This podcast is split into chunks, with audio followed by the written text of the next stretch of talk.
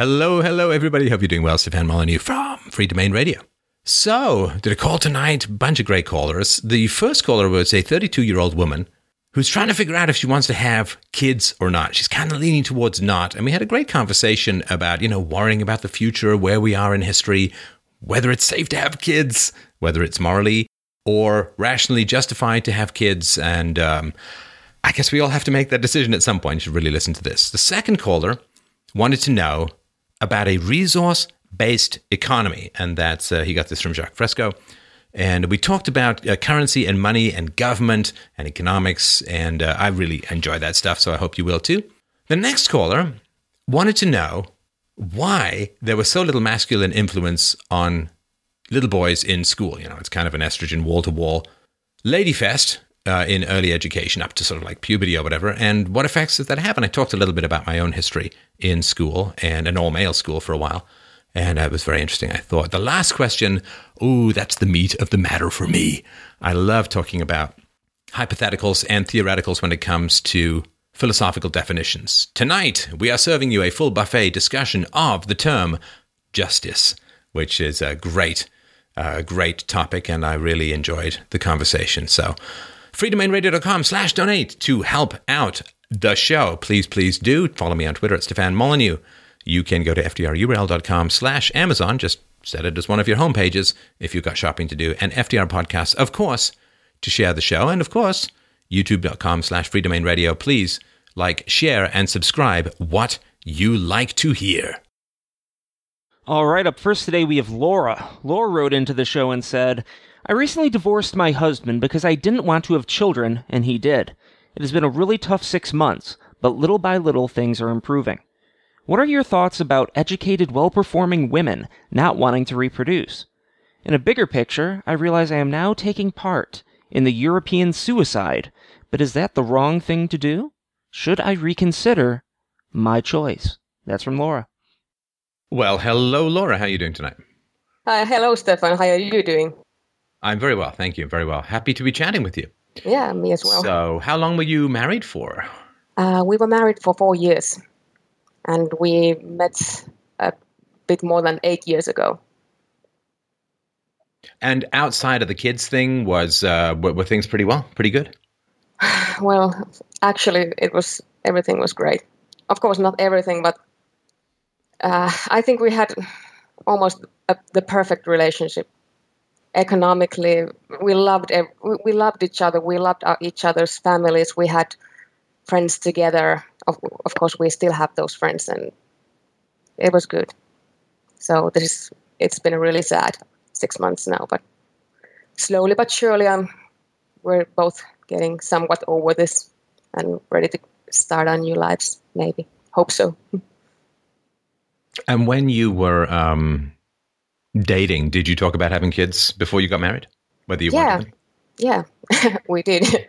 And the funny thing is that I always thought that I really did want kids. And actually, like a few months before we got married, we had an argument about this because I had some hesitations about the thing, and I wasn't all that sure at that point that whether I wanted children. But after the fight, I started thinking about it and thought, told to myself that I will survive the first few rougher years, and and then things will get better. And so, yes, we talked. Wait, about, sorry. Do you mean the first few rougher years with kids? Yeah, yeah. the, you know, I think.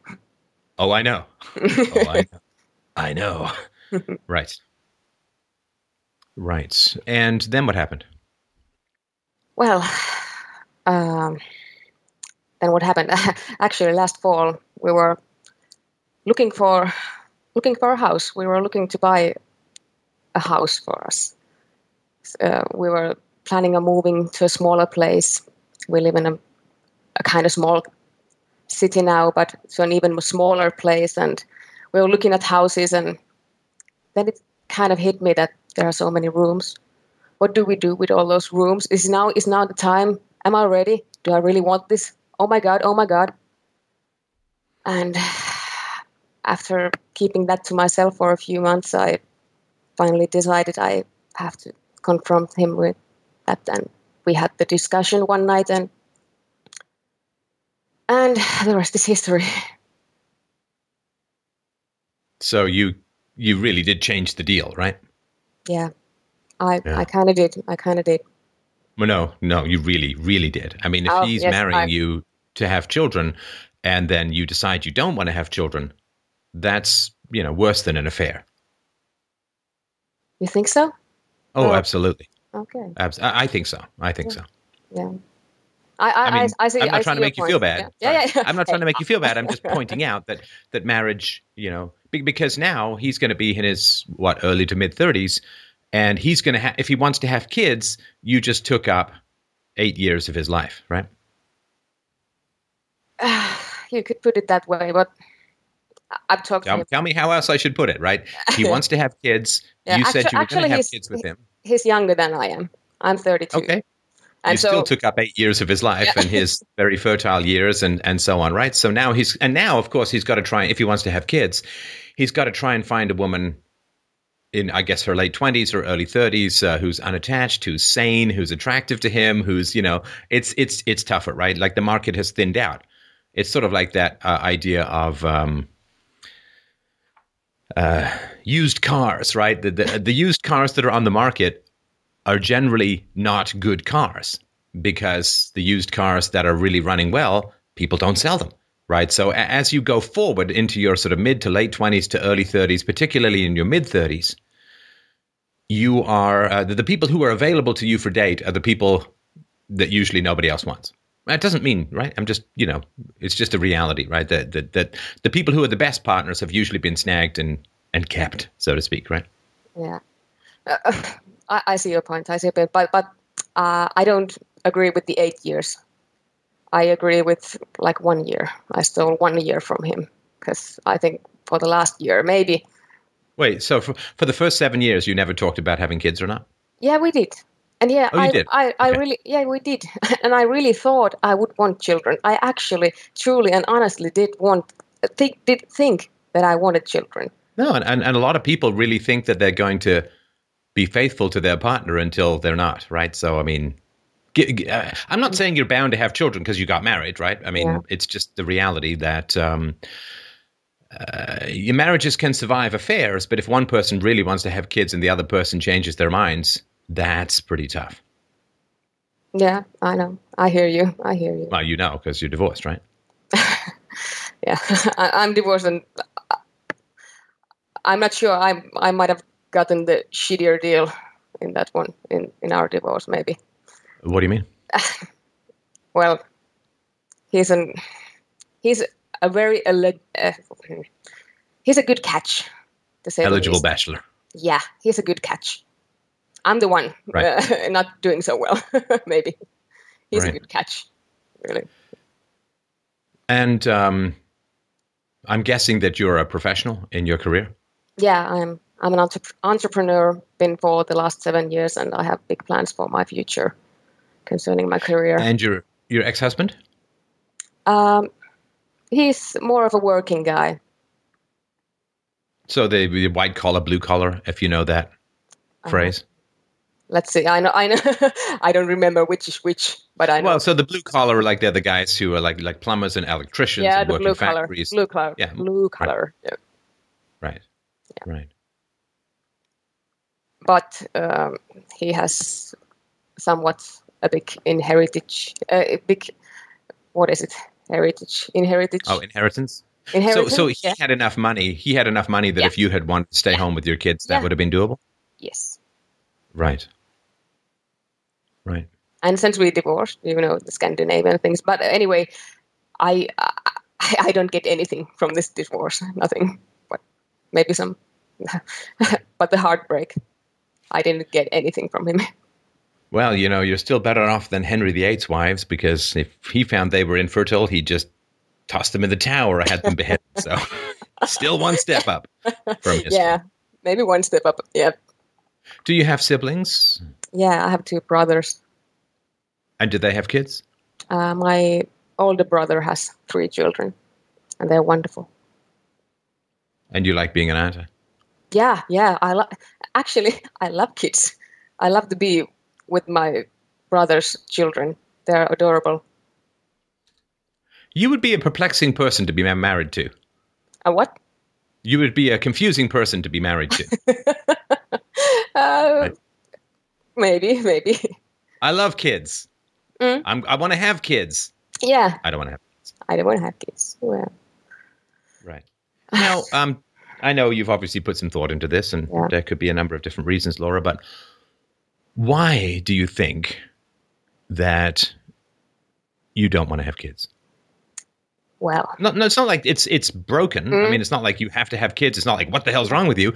Yeah. But given that you did and then didn't, what happened? well, actually, uh, what happened like three years ago?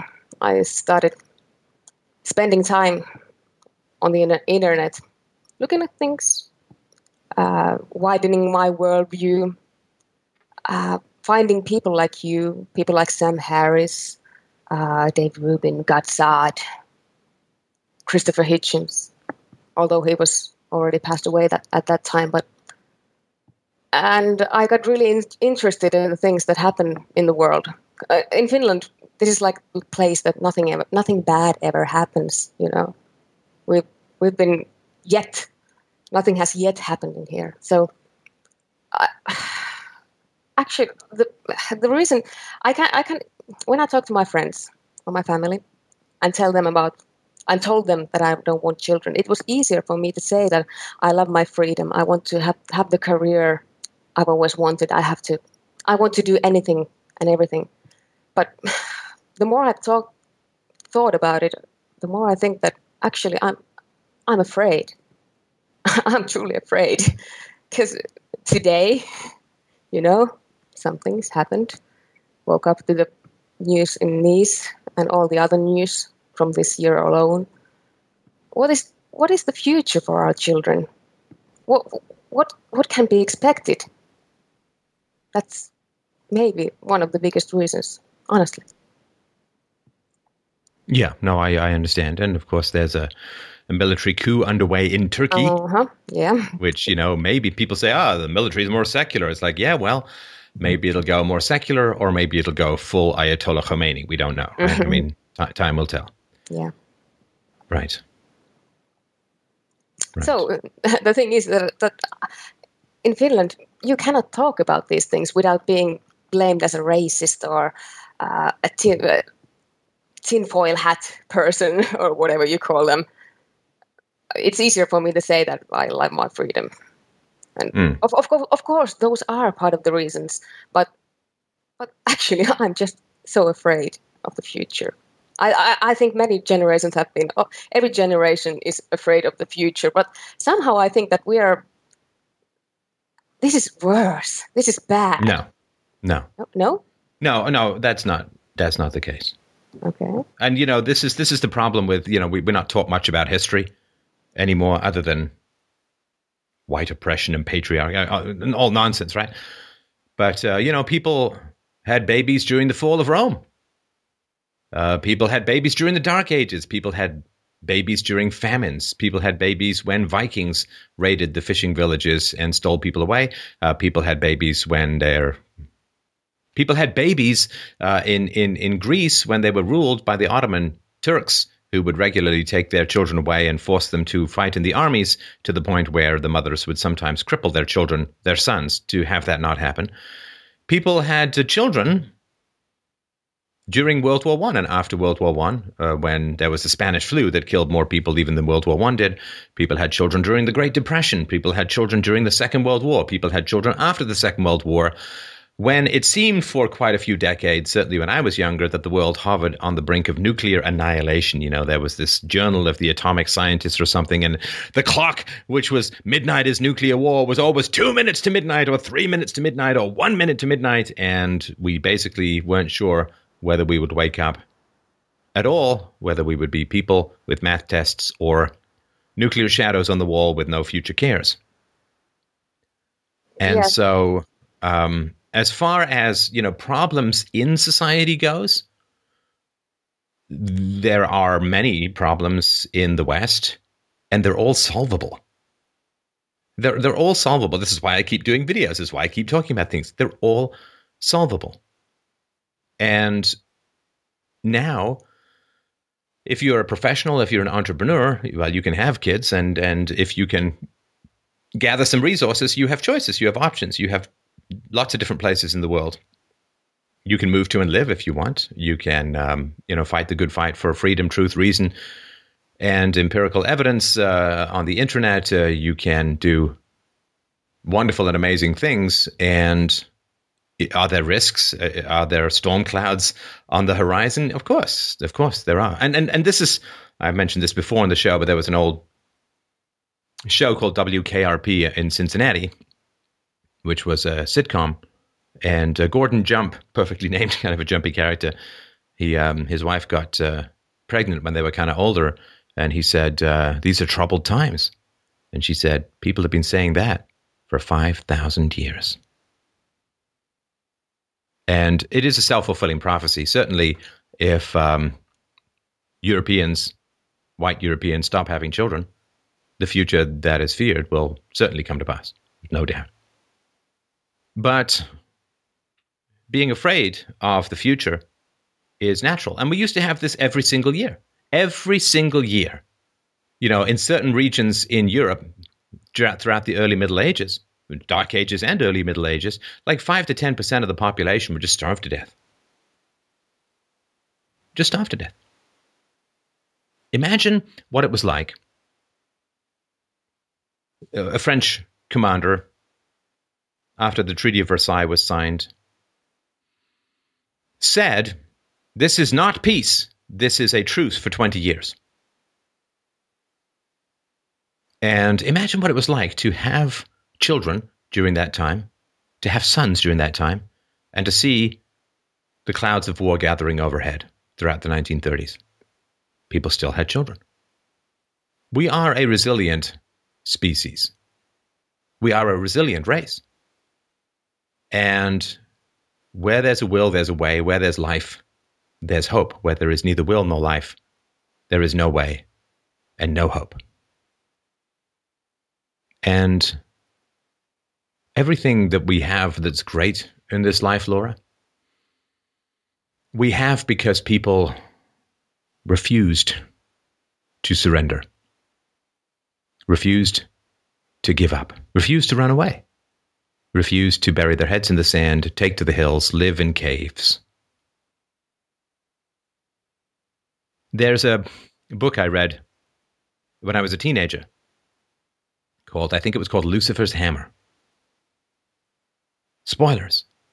And it was about life after a giant comet hit the Earth. And there was a speech in it where they were trying to decide whether they should try and rebuild a power plant or something like that, or whether they should just hunker down for the winter and eat the animals they had gathered and basically go back to the Stone Age. And the phrase about why they should go and rebuild a power plant, is the man said, and we used to control the lightning. We cannot give up. We cannot surrender. We cannot go back to the Stone Age. We cannot give up our intellects, our capacity. There is a terrible lesson to be learned over the next decade or two. It will be learned about the compatibility of various groups. The lesson will be learned, and it may be learned sooner than you think. I definitely hope so, because this is chaos. Well, I uh, I'm working to help it, so. and I appreciate it. I really do. Your show is great. I've been binge watching it like for weeks now. your your grandmother may have been born during World War II? Uh, 1930. Right. Right. My mother was born in the late 30s in Germany. Mm-hmm. They had kids. Am I going to say they shouldn't have? I like drawing breath. I like being alive. Passionate about existence. It's an incredible, rare gift for all of this star stuff to reverse coalesce into my consciousness and then be scattered in a few decades back to the ether that spawned it. And so fear, caution, concern.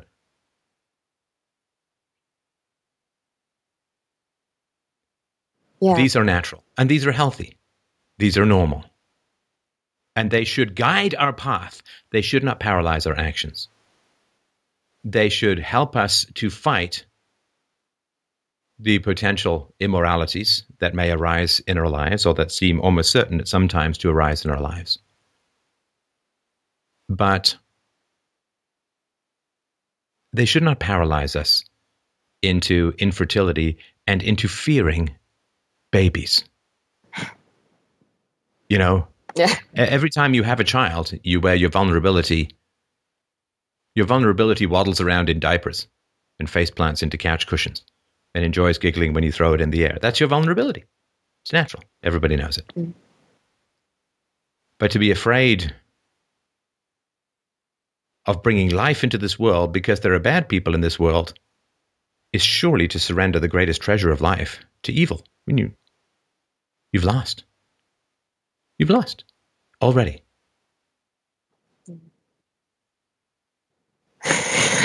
well, I I guess I'm a coward in that way, because and these recent problems we've had, it's it's not just that. I I fear that what the society will be when maybe things like AI or stuff like that improve and only the most fittest and most intelligent might be able to survive even will my child be part of that group or part of the group that surrenders and has to give up who knows and all wait, the other are, are you wait? You're not really saying that you can't have babies because there might be killer robots in the future. no i am not saying that no Okay, now help me understand because Uh, there's no such thing as AI. no, There will yet, be no such yet. thing as AI Okay, uh, for the foreseeable future. And so I'm just trying to understand if, like, there are many opinions about that I have I have some technical expertise. I'm Okay, not entirely okay. coming out of left field. I spent Okay. many many years as a computer well, well, programmer. okay. Well, maybe not AI, but but anyways, the the way things are going, the people, the working people, the blue collar people, color whatever, uh, that's the vani- Those jobs are vanishing rapidly. Of course, some are some jobs are emerging from the technology, but a large portion is vanishing, and and But, but, but that wouldn't. I mean, i- i- intelligence is sixty to eighty percent heritable. You're a smart woman. I mean, what does that mean? I mean, your kids are far more likely to be intelligent than the kids of the average person. Everybody who listens to this show has little to fear from genetic uh, falls in intelligence. mm, yeah, No, it's like uh, you know. I assume you would have a kid with someone who's intelligent. So you're like two tall people saying, "Well, you know, short people have a tough time in life." well, you know, but your kids are probably going to be kind of tall. yeah. Okay. So now you de- debunked me. Well, there must be more. Uh, well, of course there's more, but- and those are the. That was one of the big reasons, and of course there are other reasons. It's uh, the older I've gotten, the more I've got to enjoy, get a taste of the free life and the wealth, and ah, it's it feels so so unlike so what's the word whatever I don't want to lose that freedom now. Uh, what if I You mean a- the freedom to buy stuff and go places? Basically that buy stuff and go places? That's well put. That's all it is, right? That's, Yeah, that's all we all do with is. money. Is we buy stuff and we go places. yeah, yeah, We We buy just- materials and use the- memories, yeah, yeah. We do things and we have hobbies. We which is buying stuff. no, partly maybe no, Well, do you have a hobby that's free? no. Okay. Ah, this is free. No, no, no, not not totally free, but almost free. Right. so- okay. And you're so if you- 32, right? So statistically, you probably have another 50 years on the planet, right? Hopefully, Which is like almost twice what you as as long as you've been alive. So imagine going back to zero and back to where you are, hmm. and you're probably still going to be alive. You know, I'm just telling you, Laura, that's a lot of time to spend buying stuff and going places. Yeah. The world isn't that interesting. It's not that. That there's, you know, wow, here's a beautiful mountain. Here's another beautiful mountain. Nice sunset. No. Oh, look, there's a house on stilts. Wow, that was a lovely blue heron. Ooh, look at those ripples on the water. It's like glass. You're so Year after you're year so- after year of that's as pretty as a postcard. Ah, you're so misreading me. I, I think the beautiful thing about this world, even though I said what I said earlier, are the people. I, I much rather see a new person and talk to him or her than see a gorgeous Wait. mountain. Do you hear what did you hear what you just said, Laura? Yeah, I did. I did. You'd much rather see a new person Yeah. and talk to him. hmm You know how you can do that? Ah. Have a baby or five. Lots of new people that you can talk to who will be with you as your decent, good, loving Forever parent and who will be with you for your life. And then you They're not going to move away. Yeah. They're not going to get bored of you. Again, if you're a good, decent parent, I mean, maybe they'll move away, but you know, you just move with them if you get older or whatever it is, right? Yeah, I need But they're going to be with you Maybe your whole life. You want to meet new people. Listen, I'll tell you this. Let me ask you this. How many new friends have you made over the last six months? Um, acquaintances. No. No, Friends. friends. Friends you can open your heart to. Uh, not so many. I would like to say like one. But that I can, number uh, is that- going to. Sorry, go ahead. That, but that is really who I can open my heart to, who I can spend time with and have a good time. I would say like ten, but not yet opening my heart totally. that number is going to go down as you get older. See, right now, in your 20s, there's lots of people who are single, lots of people who are in couples but don't have kids yet. Lots of time for dinner parties, lots of time for hanging out, lots of times for walks down by the river and hikes in the woods. Lots of time. As you move forward in life, people just have less time because they have kids. Their kids are getting older. Uh, they need to take care of their kids and then their kids you know, maybe they need to work extra hard if their kids want to go to college. Maybe that's different in finland but uh, and then maybe their parents get ill and they need to spend a lot of time doing that. And then you know don't you know their kids get married and they want to be there and help them with that. And then maybe their kids have babies and they're just going to be busy. They're going to be busy with all the new life that they have created that they're interacting with. And you? I'm busy doing things and buying stuff. yeah you're doing things you're going places and you're buying stuff. Buying stuff. Yeah, and that stuff will be all around you yeah. that stuff will be all around you I will be swimming in it. as you get older and older, all that stuff will be piling up all around you, like a big wall of materialism. Yeah. But what, don't- you? uh, What about my brother's kids? I I'm involved in their lives, and I want to be even more involved as time goes by. Yeah, but being an aunt is like being a mistress. really? Yeah, you don't have the primary relationship, you're just there. Yeah. Who are they going to call? They're going to call your brother, I hope.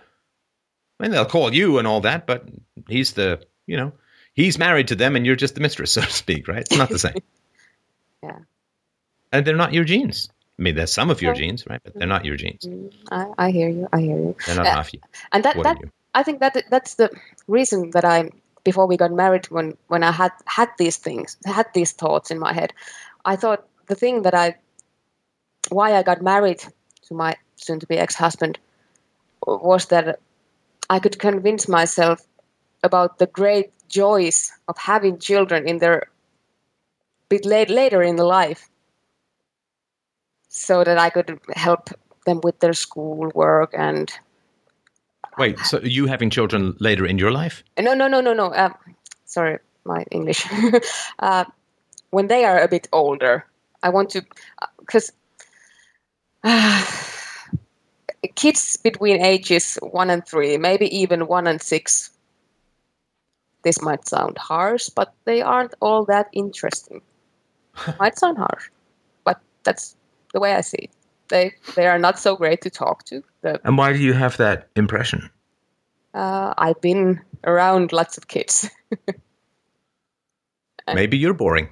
Maybe I am. Well, well you know, maybe you don't know how to. Maybe you don't know how to talk to kids in a way that gets them to. Kids are very excited to talk to adults. I mean, this happens every time I go to a, a playground or something. Like I, we end up with a bunch of kids having conversations. I find kids are very, very eager to uh, to talk about their thoughts, their experiences, their feelings. Well, well, maybe, maybe, maybe I am boring. I, I, I think I. Well, if you think they're boring, right? Yeah, if you no, think no, that the kids yeah, are boring, yeah. mm. you're not going to put much effort in. And hey, guess what? Self fulfilling prophecy.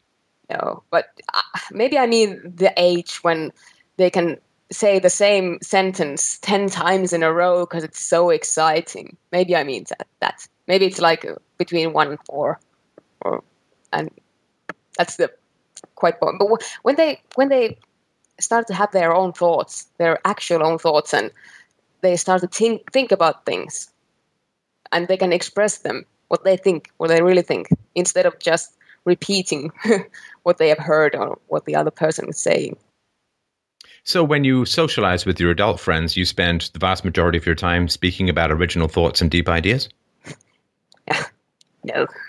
No, of course not. you, as the phrase goes, shoot the shit from time to time. It's the same things with kids, right? Yeah. Sometimes you have great deep conversations, and other times you have tickle fights. I mean, it's it's uh, it, it, doesn't always have to be right this uh, this deep thing. But anyway, I mean, let's let's talk a bit about your parents. Yep. All right. What do you want to hear? When when did your um what age were you, Laura, when your parents got divorced? Uh, they haven't gotten divorced yet. Actually, oh, they, are in the process. No. Uh, it's how do you say it? Complicated. They're still married. They've been married for like thirty-five years or whatever.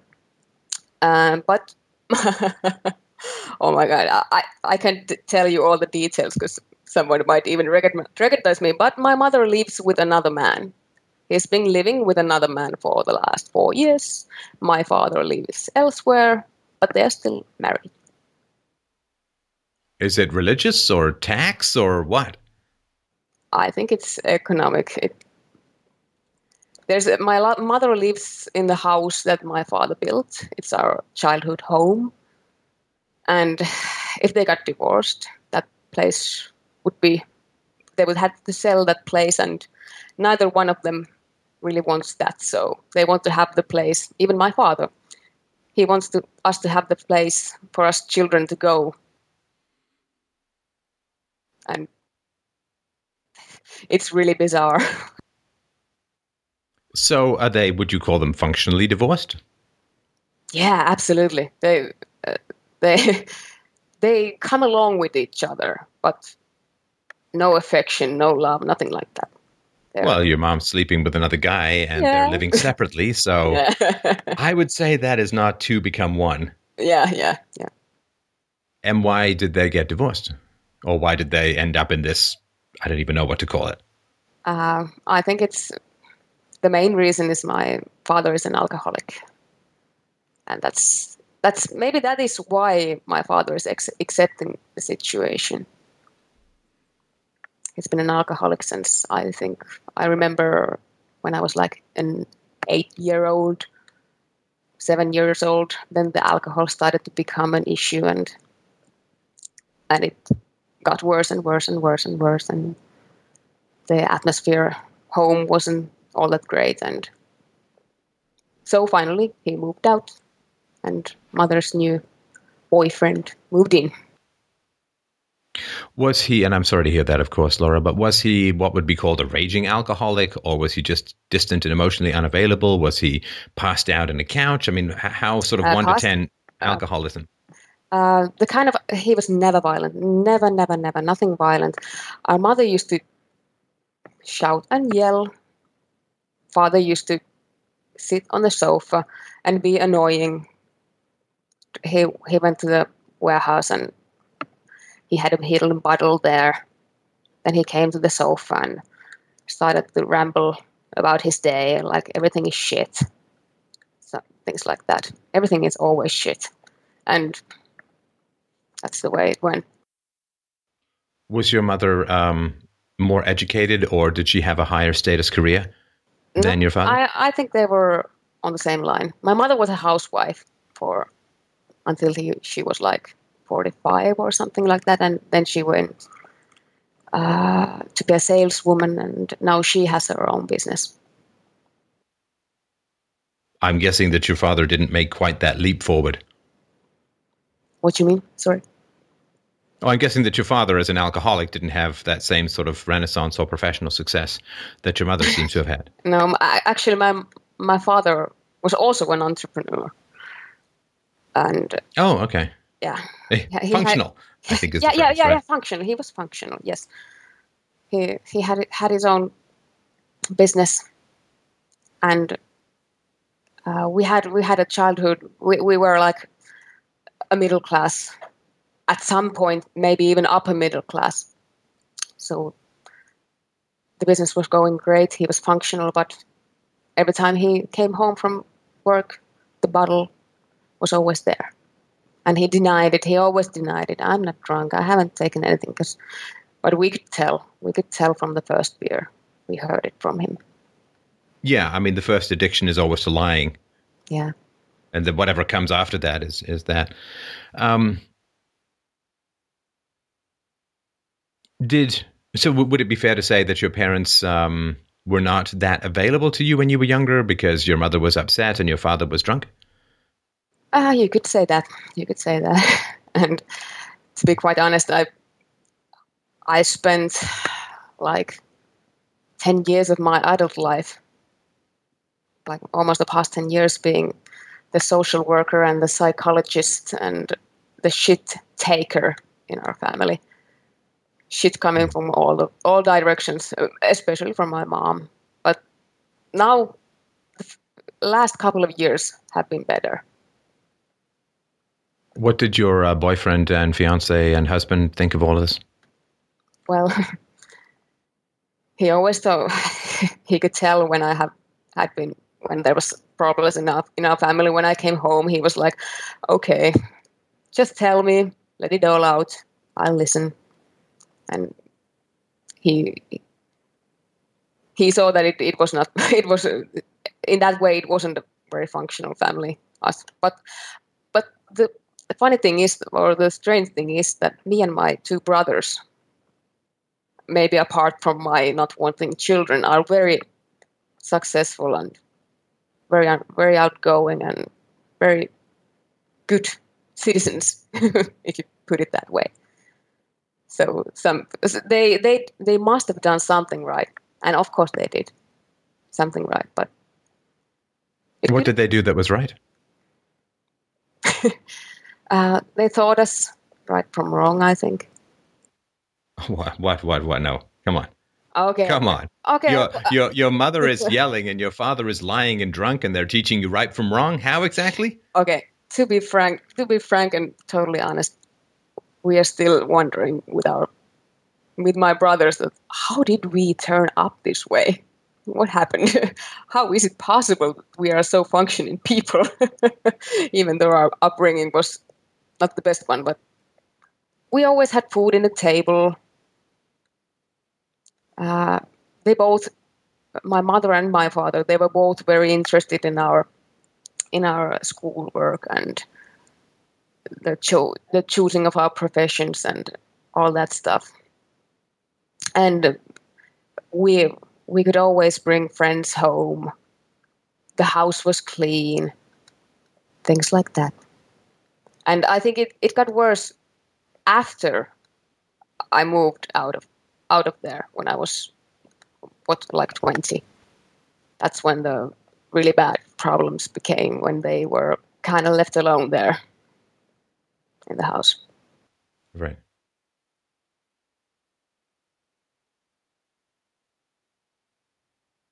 So, from one to 10, how would you rate the sort of happiness of your childhood?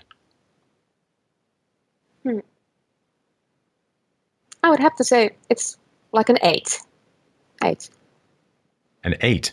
Yeah, it really is. Because even though my the, my father's alcoholism, that was the bad thing. But in other other ways, I had lots of friends. My brothers were excellent. I loved their company. we had everything we needed. All Right. right. Yeah. Well, I'm going to go out on a limb here, Laura, and I appreciate the frankness and the honesty. Yeah. I'll tell you something about being a parent, and I think parents may parents with self knowledge would may back me up on this. This isn't my thoughts. It didn't come to me first. It's just it came from someone else. But when you have kids, if you're a good parent, the truth about your own childhood becomes very clear to you. The truth about your own childhood is inescapable when you become a parent. If you don't act it out, like I mean, if you don't do the bad things your parents did. And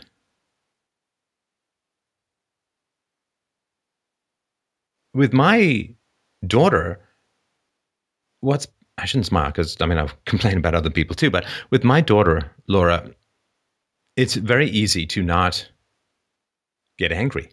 It's very easy to not yell. It's very easy to not be a jerk. It's very easy. In fact, it would be inconceivable to do those things. Doesn't mean I never get frustrated, but you know what I mean. I can say, oh, I'm frustrated and let's talk about it or whatever. But it's very easy to be a good parent. I'm not saying all the preparation for it was easy, but the actual process of doing it is very easy. And I'm pleased with that. I'm happy with that. We were talking about happy groups of people, and she said she was dancing around to Harlequin's song Innocence. And uh, she said, we, we are the happiest people. That's beautiful. That's beautiful. And realizing how easy it is to be a good, kind, loving, happy, connected, empathetic parent throws my own childhood into very sharp relief for reasons I'm sure you can imagine. I've talked about it before. If my parents failed to lift an elephant, we can forgive them, right? They're mm. only human. They failed to lift an elephant.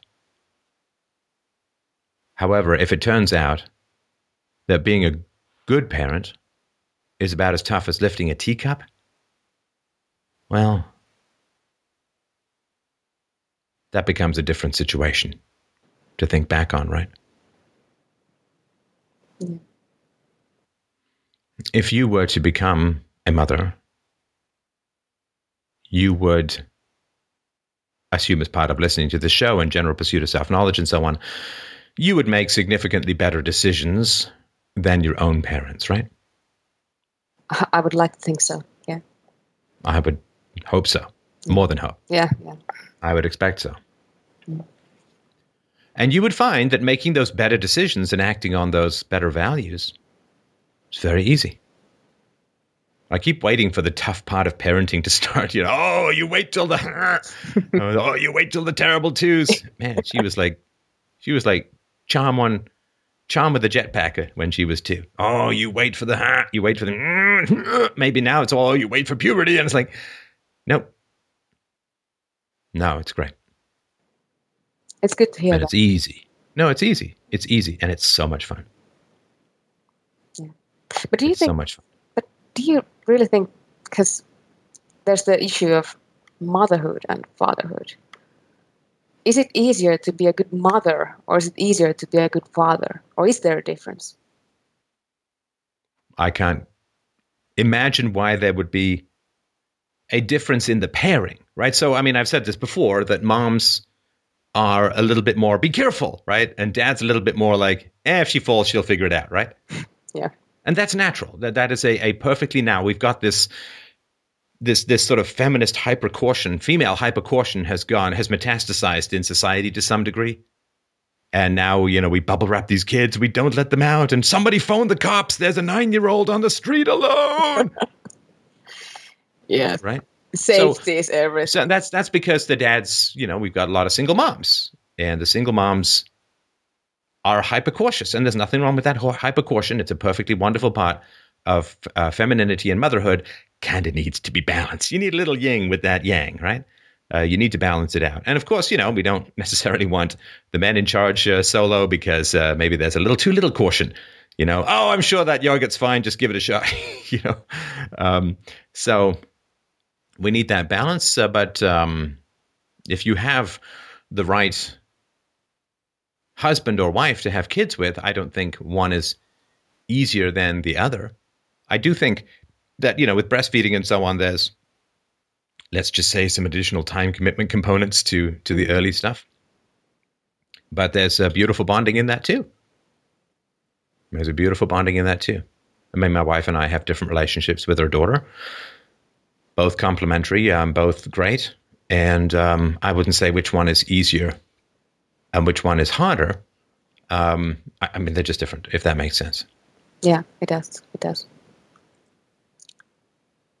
Uh, the one thing you talk about single motherhood a lot, and that's one more thing I was afraid because because of having these doubts, I'm I'm afraid that if I had go ahead and we'd started a family with my ex-husband, that at some point I would have regretted my decisions and it would have been affected to our relationship and somehow I would have ended up as a single mom.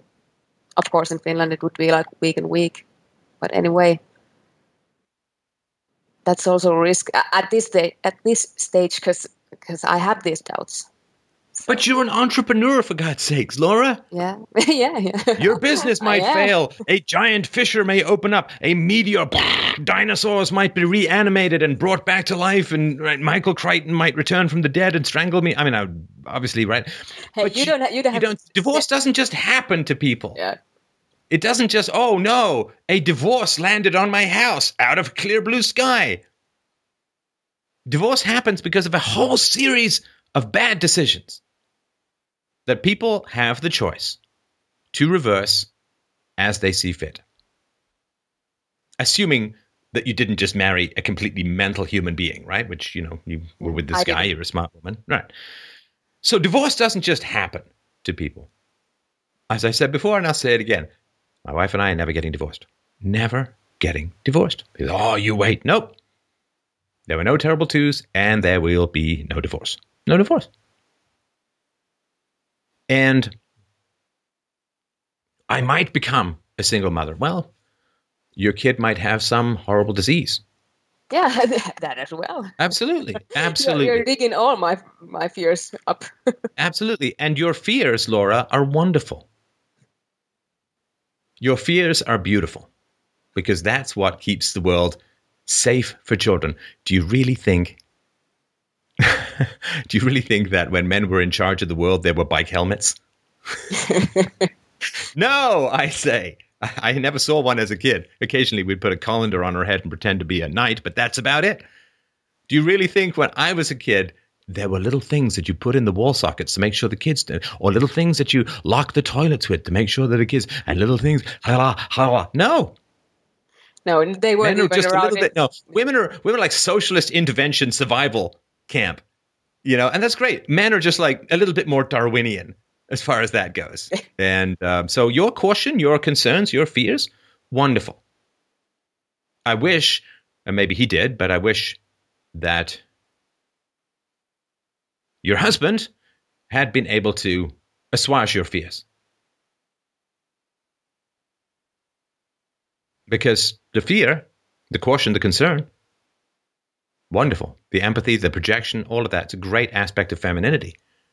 It needs to be contained with staunch masculinity, in my opinion, because there's the yin and the yang. We complement each other. we revolve that way.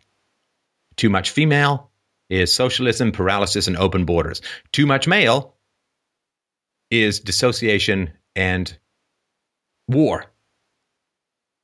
We need the combo of the two together for a free and peaceful society.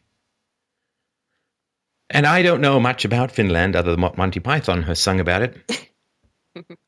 Still famous over there, that song. Anyway, yeah. um, but um, if it's like most of Europe, You know how they said, you know how they said, um, if there's global warming, the ice caps melt and New York is under eight feet of water, right? The way that I view Western civilization now is um, with global cucking, we are now 2,000 feet under estrogen. it's just gone crazy with the women stuff. No one should suffer. Single moms should be taken care of. All children should be educated the same. Nobody should be better or worse, and nobody should be ever exposed to any kind of danger or failure or huh. Hmm. It's mental. well, and it's not again. It's it. You need the balance, right? When women vote, women take over the political apparatus, and it all becomes bubble wrap and bike helmets and slow decay of civilization. Whereas, you know, men, it's a balance. It's a balance. In, in a free market, you'd have a balance, but the estrogen is too damn high. a good good example. I have to, I have to tell this uh, today. What happened in these? And there was this, this Finnish woman columnist in a big newspaper, and what she she she wrote that the thing we have to do now is to not talk about this because if you talk about this, the terrorists have won. They get the power. if we talk, we have to stay silent now. I, I, remember all of the women writing about that with regards to the patriarchy. You know, we don't want to talk about the patriarchy, otherwise the men win. Yeah, I don't remember that. But of course, so women, uh, conflict avoidance. Conflict avoidance. A big criticism of women is to say someone is divisive. Who cares? divisive. It just means you have integrity, and some people don't like you. Who cares, right? But um, yeah, conflict avoidance, right? Well, I mean, well, what is the migrant crisis but a giant case of estrogen-based conflict avoidance? But anyway, go on. Yeah. Well, maybe my my decision of not wanting to have children is conflict avoidance. With your kids, with your husband? I don't no, no, no. May, may, maybe me not wanting to have kids is my way of avoiding conflict. But with who? With what? Well, the whole thing. I don't know. Uh, it sounded better. Let me let me ask it, you it, this. It sounded better in my head. yeah, yeah, yeah. let me let me ask you this. Because it, it sure didn't help with conflict avoidance with your ex-husband. But anyway, let me ask you this, Laura. If somebody was dying and you had the power to grant them life, would you? I have to be honest and say it depends. Somebody uh, you cared about. Of course, of course. Yeah, your husband uh, is in an accident and your blood type matches, you would donate blood, right? Absolutely. Maybe even give him a kidney, who knows, right? Of course.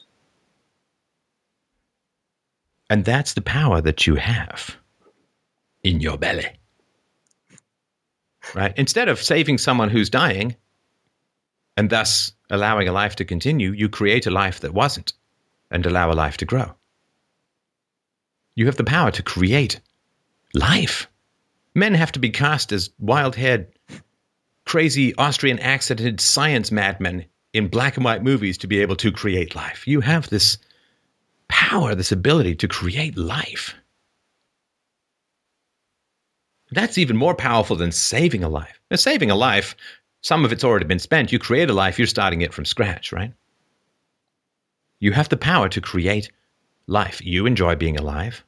So yeah. you're very happy that your parents took the time, effort, and energy to create life and feed it and nurture it and so on. You, you. Mm. If you could go back in time to your parents when they were deciding whether to get married or have kids, and they were, eh, I'm not sure. What would you say? Please do. Please, I want to live. Please, here, let me give you the Kama Sutra.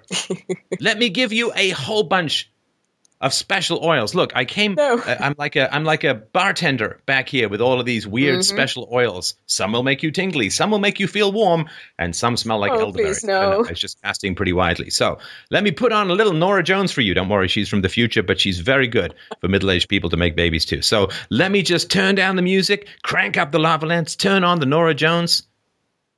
and pull out the Super 8. No, I won't say that. That's too great. That's too gross. Right? So you would you like, go like, back in like time. Norah Jones wasn't too gross. Oh, sorry, that just must be a generational thing. But um, but here's the thing: you would desperately wish for your parents to have you so that you could be alive, and you would try to convince them to get married, to make the beast with two backs, and you. So there is three cribs out there with babies in them, begging you to have them the same way that you would beg your parents. And this is, you can't universalize this, right? This is, you know, this is not a moral argument, but it is an argument from universality. All who enjoy being alive would doubtless convince their parents to have them. You enjoy being alive, you would doubtless work very hard to convince your parents to have you. I speak on behalf of your future children, and they are begging you, begging you to have them because they will love being alive as much as you do. And nobody but you can do it. Well, I, I, I, I hear you. I hear you. Now, maybe the biggest reason uh, that I earlier thought I wanted to have children was the curiosity. What would they be like? How would they look like? What What's their personality going to be like? How am I going to influence influence them? And the curiosity that that's that's the thing that that's the thing I I think I will miss the most. Not not knowing what could have been, because but but at, at this at this time, at this moment, at least, just feels like it's not going to happen to me, for me. Well, certainly, if you take a passive approach, it probably won't. Yeah. Because Yeah, this is something yeah, you yeah. make. This is something you make happen. It's like saying, "Well, you know, that business I was thinking of starting, I just don't know if it's going to happen to me." Like, well, Things just happen to those me. Those sit-ups aren't just going to happen to me. nope. yeah. And um, I do know older people who really regret not having children, but I don't know any people who got older who regret having children. I'm just putting that out there for something to mull over. You've got a long time to be on this planet, Yeah. and But do you know any- But don't you know any older people who are happy and who don't have children? I can't say that off the top of my head. I do. Okay. Because I do. Okay. Of course. Yeah, and look, statistically, I mean, statistically, there's some arguments to be made that having children reduces happiness for a time. Hasn't been the case for me, but um, I, I think that what happens is people have kids if they haven't um, become better parents than their parents were, if their parents weren't great. Then they end up either acting out as their parents did, which makes them unhappy, or they're unhappy because they realize that their childhood wasn't what they thought it was. And the number of lies, I mean, you've heard this show, and I'm not saying they're conscious lies, but the number of lies we tell ourselves about our histories are legion and as well armed as a Roman garrison. So, anyway, uh, thanks for your call, Laura. I appreciate it. I hope you'll let us know what happens over time. But um, I'd still think Yeah, about I- guarding those eggs and still think about if, you know, if you approach dating with the option of having kids, you'll get a different kind of guy than if you don't. So, you know, my only suggestion is keep your options open. And if you find just the right man, then uh, it might be something that you are more drawn to. And of course, you're probably only a couple of years from getting baby rabies anyway, in which case you'll probably just trip a guy in the subway. So, um, but thanks for the call. I, I hope that you'll stay in touch. Okay. Thank you. Bye. Take care. All right, up next is Jesse. Jesse wrote in and said, Do you think a resource based economy without money is a viable way for a society to succeed? That's from Jesse. Hello, Jesse. How are you doing?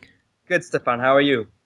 Good. It's been a while since we've had an RBE Robert person on the show, so I'm I'm very glad that you called in. How are you doing tonight? I'm very well, thank you. Good, good. So, give me a little bit of your history with this uh, resource-based economy idea. Uh, did it come from P. Joe himself or someone else?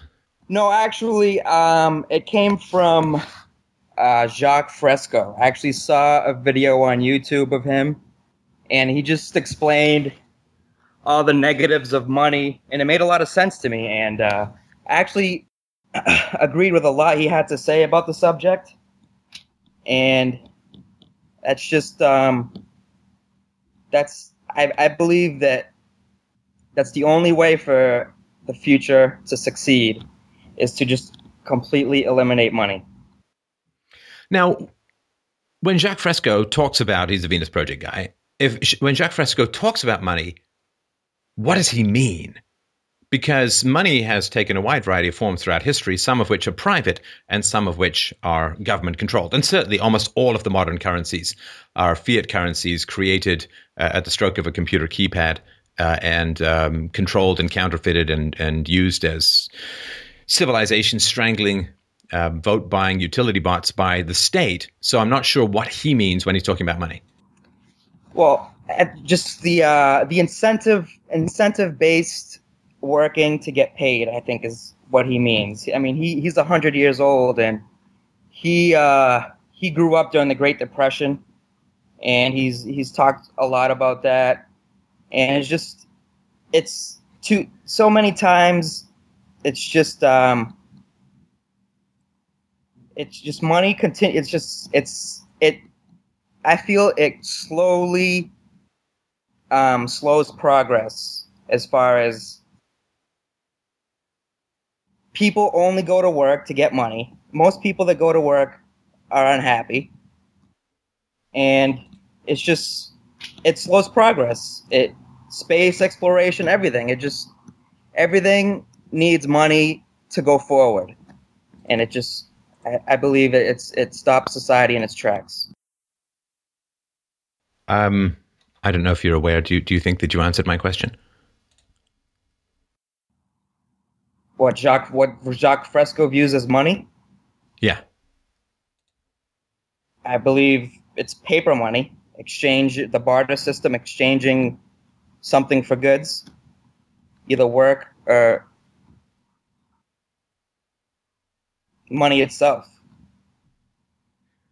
So, because there's government money and then there's private money, right? And private money traditionally has been gold and silver, maybe a little copper thrown in for D and D fans. But um, if he, or let's just say you, right, based on your understanding, if you mean that all mediums of exchange, whether it's salt or seashells or gold or whatever it is, all mediums of exchange are somehow bad or negative, that's a different position and saying government controlled counterfeit fiat currency is bad. Now, with the, the latter agreement, it's not only bad, it is in very many ways outside of child abuse fiat currency is the single greatest source of evil in the world yes because you can't have wars without it. You can't corrupt governments uh, and, and private citizens by buying votes with it. Uh, you can't fund arms sales. Uh, you can't fund a massive uh, police state without control, government control of the currency. You can't indebt and sell off future generations. I mean, get outside of child abuse. Uh, fiat currency is, in my view, the greatest source of evil in the world. And I'm sure I'd be passionate, maybe even more passionate than Jacques Fresco or yourself, in expressing my deep, abiding contempt, rage, hostility, and hatred of government controlled fiat currency, which um, turns to poison and ash over time everything that it touches and is the most dangerous drug known to mankind. Yes, I agree with that. Yeah. I- now, people who wish to trade people who wish to trade. Like if I have an apple tree and my neighbor has a peach tree and I'm tired of apples and he's tired of peaches and we want to trade some, I, I can't see how that's holding back the world at all, right?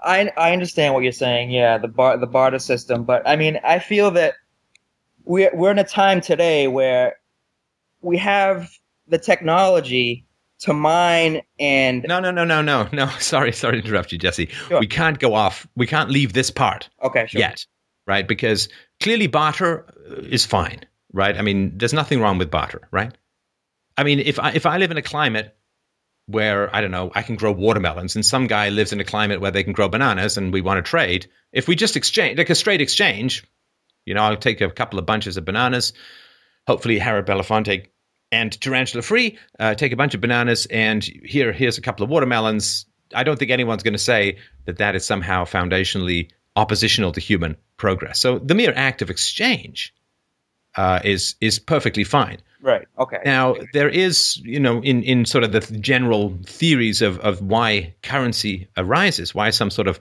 universal medium of exchange arises, is what is called the coincidence of wants.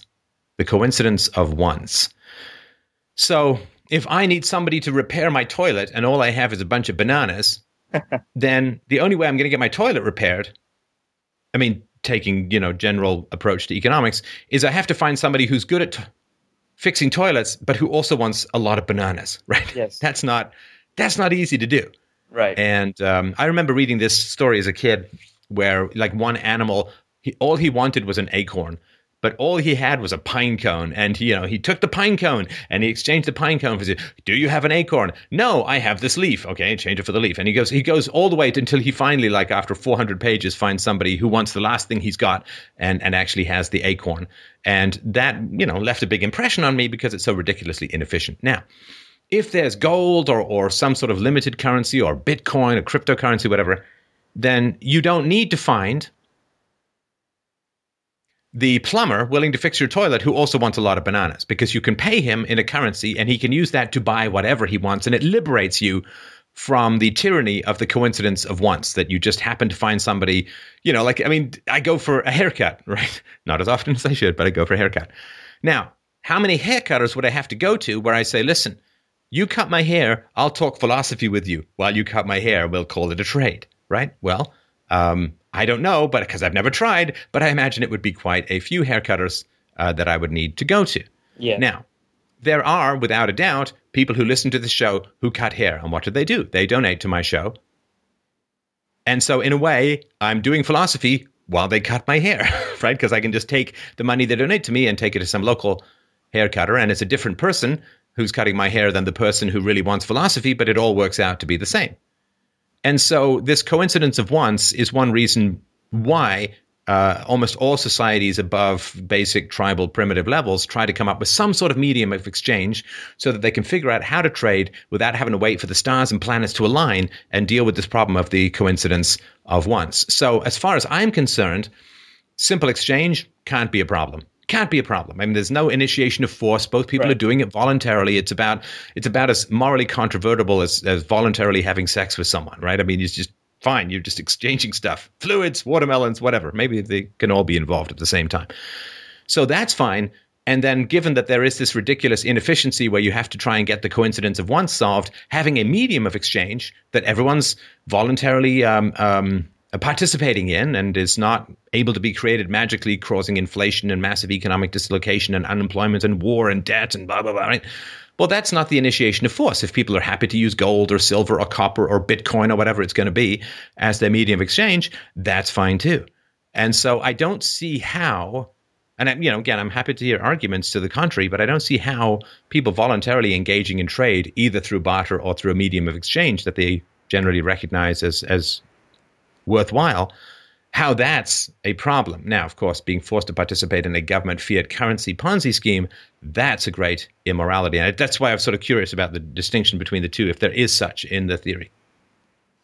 No, well, the problem I have is let's say all the people, all the people who don't have a skill or a product to give into the society, and the government just takes care of them. That's that's where, and there's so many. I, I recently saw, uh, I read something. 2013, more people received government welfare than worked full time in that year. And that's just unacceptable. I feel that that's a big problem and that needs to be eradicated. Oh, I, I'm I completely agree with you, and that is what always happens when the government takes control of the currency. When the government takes control of the currency, it immediately begins to dilute it. Right, the the dollar, U.S. dollar, has lost 98 percent of its value in just about 100 years since the founding of the Fed in 1913. And I, working on my Roman presentation, you can see the devaluation of the denarius follows almost exactly the same pattern. It takes a little longer because it's um, a bigger region and it's a more physical currency. But when the denarius was originally silver, okay, it was limited. But by the end of the Roman Empire, the denarius had had almost no silver left in it. It was all just a bunch of junk metals and it was worthless. In fact, the government in Rome was so disgusted by its own currency, it stopped taking it for tax payments. It says, okay, we're going to pay you in money, but we're not going to take that money. For, you got to pay us in kind because the money is crap. so, um, yeah, they start devaluing and they start to um, buy off votes. And the same thing in Rome. What did you have? You had free bread and entertainment, right? The, the entertainment of the Colosseum, the bloody um, gladiatorial fights and so on, and all this stuff. So yeah, you've you've got um, you know welfare and PS4. You've got bread and circuses. It's the same cycle where the government um, takes from the productive and gives to the unproductive. Right. Um, and um, basically, because you're taxing strength and subsidizing weakness, your whole civilization rots and falls apart at the base. So I'm I'm with you guys 150 percent as far as the evils of fiat currency. I'm I'm there. Um, but don't to me, banning all currency because of coercive currency is like banning sex because there are rapists, uh, it, or banning owning property because there are thieves. Um, and I think that's, I don't know, a step too far to put it mildly. Okay. How about, don't you, how do you feel if the state, let's say we woke up tomorrow morning and the state and government welfare stopped, that all stopped. Do you feel that all these people on welfare will magically learn a skill or will contribute to society, or will they just rape and pillage the ones that do?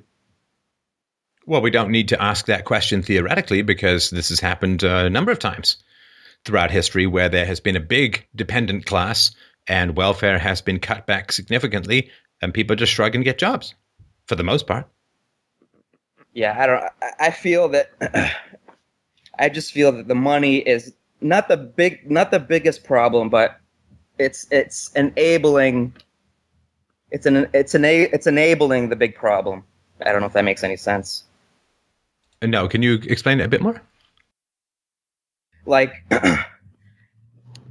in America, so many people just aren't interested in working. They'd, they'd rather sit at home and just have the state support them, pay their utility bills, pay this, pay that.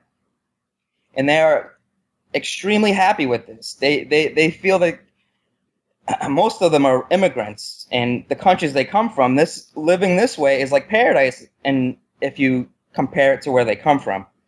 So it's just, well, okay. Uh, first of all, I mean, I, I understand where you're coming from, but there are some arguments against it, which is that I don't know if you've heard about this, but um, when when some factory opens and they say, you know, we, we need 300 workers or 200 workers or 400 workers, do you have any idea how many people line up to try and get those jobs? I mean, it's in, it's like 100 to 1, 500. I mean, the number of people who apply for jobs is astonishing. And if you look at transitions like um, the fall of the Soviet Empire, right? I mean, did did did it all just turn into barbarism and people, uh, you know, eating goats and other children and other kids? You know? But no, I mean, they just adjusted. Well, we're a very adaptable species. There's usually a lot of fuss and fighting, particularly from lower IQ members of society. But you know, if welfare stops, jobs will appear almost immediately because there will be a giant like all the money is being taken from job creators and given to welfare people. If it's not given to welfare people the job creators will create their jobs. And and society will become more unified and interlinked and cohesive. This is the great tragedy of the welfare state is yes. the degree to which it atomizes and isolates people. So if you got a i don't know a whole bunch of single moms living in an apartment complex Right. The welfare stops, but they can get jobs. What do they have to do? Well, they have to get together. They have to sit down and they have to figure out their babysitting schedules. Right. Okay, I got to work from here to here. You got to work from here to here. You can take care of my kids here. I can take your kids there. They get to know each other. They figure out who they can trust, who they can't trust, and everyone gets together because they're not isolated by this weird invisible moat of welfare that goes around people and separates them from the consequences of their own bad decisions and consequently from other people. We'll actually have a society again rather than these these vertical wells of isolated individuals all acting selfishly with no common goal or interaction. You actually get a society back again, and that would be a completely wonderful thing. But again, this is not to do with um, currency uh, in terms of voluntary pre- private free market stuff. It's to do with uh, the government. So, you know, immigration's a government program. And immigration, of course, when you have uh, the welfare state, I mean, this is why it's so frustrating. And I've said this before. Hey, Europe, got a problem with immigrants? Stop the welfare state and it will all sort itself out, right? I mean, people will self deport if they can't make it. They'll get off their butts. They'll learn French. They'll integrate if they can. They'll get jobs and it'll be fine. I did a show years ago uh, when I was subbing in for Peter Schiff on his radio show where he talked about Speenhamland. And Speenhamland was the same kind of thing uh, in, in England. They tried all of this, tax these people and give to these people. And it was a giant mess because what happened is, as soon as poor people heard that the um, the welfare rolls were big in a certain area, they all swarmed in there, and then all the productive people moved out, and there was a general collapse, and it actually depressed um, workers' wages for for many years. So, I mean, all these problems eminently solvable with the right voluntary approaches, but I think it is, as the old phrase goes, throwing out the baby with the bathwater if you say, well, government currency is really bad, therefore we must ban all currency. Do you think if why don't you think there's been a movement as far as like a political movement to eliminate welfare? Like why hasn't there a, a, a politician stepped forward and really pushed for this? Because women vote. You feel it's a I'm not saying they shouldn't. I, I'm not a fan of voting as a whole, but because women vote. Because who's who, what is the welfare state? The welfare state is a single mom state. right. right? Almost all the money that goes on welfare goes to single moms. Now, disability and other this, this like welfare is the single mother state, almost completely. Right. And so, as soon as you start talking about eliminating welfare, you have these sad-eyed single moms parading around, holding up their babies, saying, "You know, we'll starve" and all that kind of stuff. So, and women vote more than men, and um, Is that true? Women, oh yeah, women vote at higher rates than men for sure, and the old vote at higher rates than young. Yay, Brexit! But um, uh, it's you know why don't politicians do it? Well, for two reasons. Number one, because women vote, and number two, because the media will wrap the narrative around that you you're a misogynist, you hate women, you hate children, you want people Ah. to feast on their own offspring, and you know, and no, because people can't think for themselves, they're very easily programmed by the media, right? The media is not the great evil. The great evil is government education. That's what wounds people and drives them into the ditch. The media that comes and pecks on their eyeballs and brains, they're just profiting off the wounding of the mind by uh, the government educational system or government propaganda system or whatever. So, yeah, so because people can't think, then they react emotionally. And, uh, you know, funnily enough, when a society starts reacting emotionally, women tend to gain even more power. So, yeah, that's my theory. Yeah, I guess you're right. That, that makes sense. That that I, I, I, I think we should definitely definitely try to eliminate welfare before we eliminate money. That's that's step number one. Oh, we don't need to try to eliminate welfare. Don't worry. Welfare is going to be eliminated because math. Ma- math will do the job. Those numbers are very libertarian. you know, math math will take take down irrationality uh, no matter which way you cut it. Six different ways from Sunday. Uh, you don't need to lift a finger uh, for the welfare state to end. Uh, it doesn't hurt if you lift a finger to educate people or raise your voice to educate people. But uh, the welfare state and and uh, the, all of these problems with immigration. I mean, how it's going to go after, I don't know. But there's simply no way that mathematically it can continue. So it's just a matter of time. I'm not sure where the countdown clock is, but it sure ain't at infinity. Is it going to happen in our lifetime? Oh yeah. Okay. Oh yeah. Wonderful. Oh, yeah. I can't wait. And like the fall of Rome, which is often viewed as a great tragedy because the historian Edward Gibbons, who wrote massive tracts on, on the fall of Rome, he said, this was, I think, in the 30s. Oh, no, sorry, Gibbons was earlier. Anyway, he said if, if you were to ask where human beings were happiness, happiest, almost everyone would say the first and second century AD under Rome, when Rome was generally free market, it protected persons and property, brought peace to the world, built roads, and um, the average Roman citizen had to work for two days a year to pay his taxes to maintain the entire empire and its infrastructure. And he would say that. Now, by the time the end of Rome came along, most people were breathing a huge sigh of relief that it was gone. Because barbarians would come in and they'd cut people. but eventually they'd say, okay, well, we're settling in and we're going to just start becoming the aristocracy and all of that. And people were a lot freer after the fall of Rome than before. And so uh, it's the same thing with the welfare state. Um, all this crap when it collapses. Yeah, there'll be people who complain for sure. A bunch of senators got mad at the end of Rome, but the for the average person, they'd be like, "Whoo, ah, glad we got that band-aid off. Now let's get something productive going." Now, what do you do for um, a living, Jesse? Uh, carpentry. I'm a carpenter in Boston. I think I can tell that. Excellent Matt Damon impersonation of somebody impersonating somebody from Boston. How is um, and how do you like your work? Uh, I hate it, but I like the money, so I stick with it. So, do you think that it's entirely possible when you say that people do stuff for the money, that it might be like they hate their jobs, they do stuff for the money, that you might be mistaking everyone on the planet for your own particular relationship to work? Yes, maybe. if you could do anything to get money, what would you do? Uh, that's a great question. If I could do anything to get money, wow, I really have to think about that. Um, I don't know, maybe a politician. I don't know which show you think you're calling into. I don't know. I couldn't. I couldn't answer that. I'd really have to think about it. Well, you should. You know, I mean, you don't sound old, and you got a long life ahead of you, and you might want to end up doing something that's going to give you more joy and pleasure than a job you hate, and just do for the money, right? I mean, because that's going to make you hate money, but the money is not the problem. At least in this situation, uh, the money is not the problem because there's lots of different ways to make money. And um, there is something to be said for follow your passion. Like if you follow your passion, the music will follow. If you follow your passion, the money will follow you uh, in some way, shape, or form. Do what you love, and the money will find you. And um, there may be options for you to engage in trade, even under the current system, that don't have you waking up and hating your job and grudgingly getting through it, so you can get your hands on some greenbacks. what do you What do you hate about being a carpenter? Uh, Jesus seemed to like it. Sorry, go on. getting up at four in the morning, always being dirty. You know, it's it's not a clean job. I don't wear a suit and tie, and uh, just general just the, the commute to work, sitting in traffic. It's just brutal. The, the daily grind gets old. Is it pretty seasonal? Uh, s- some years, some years it is.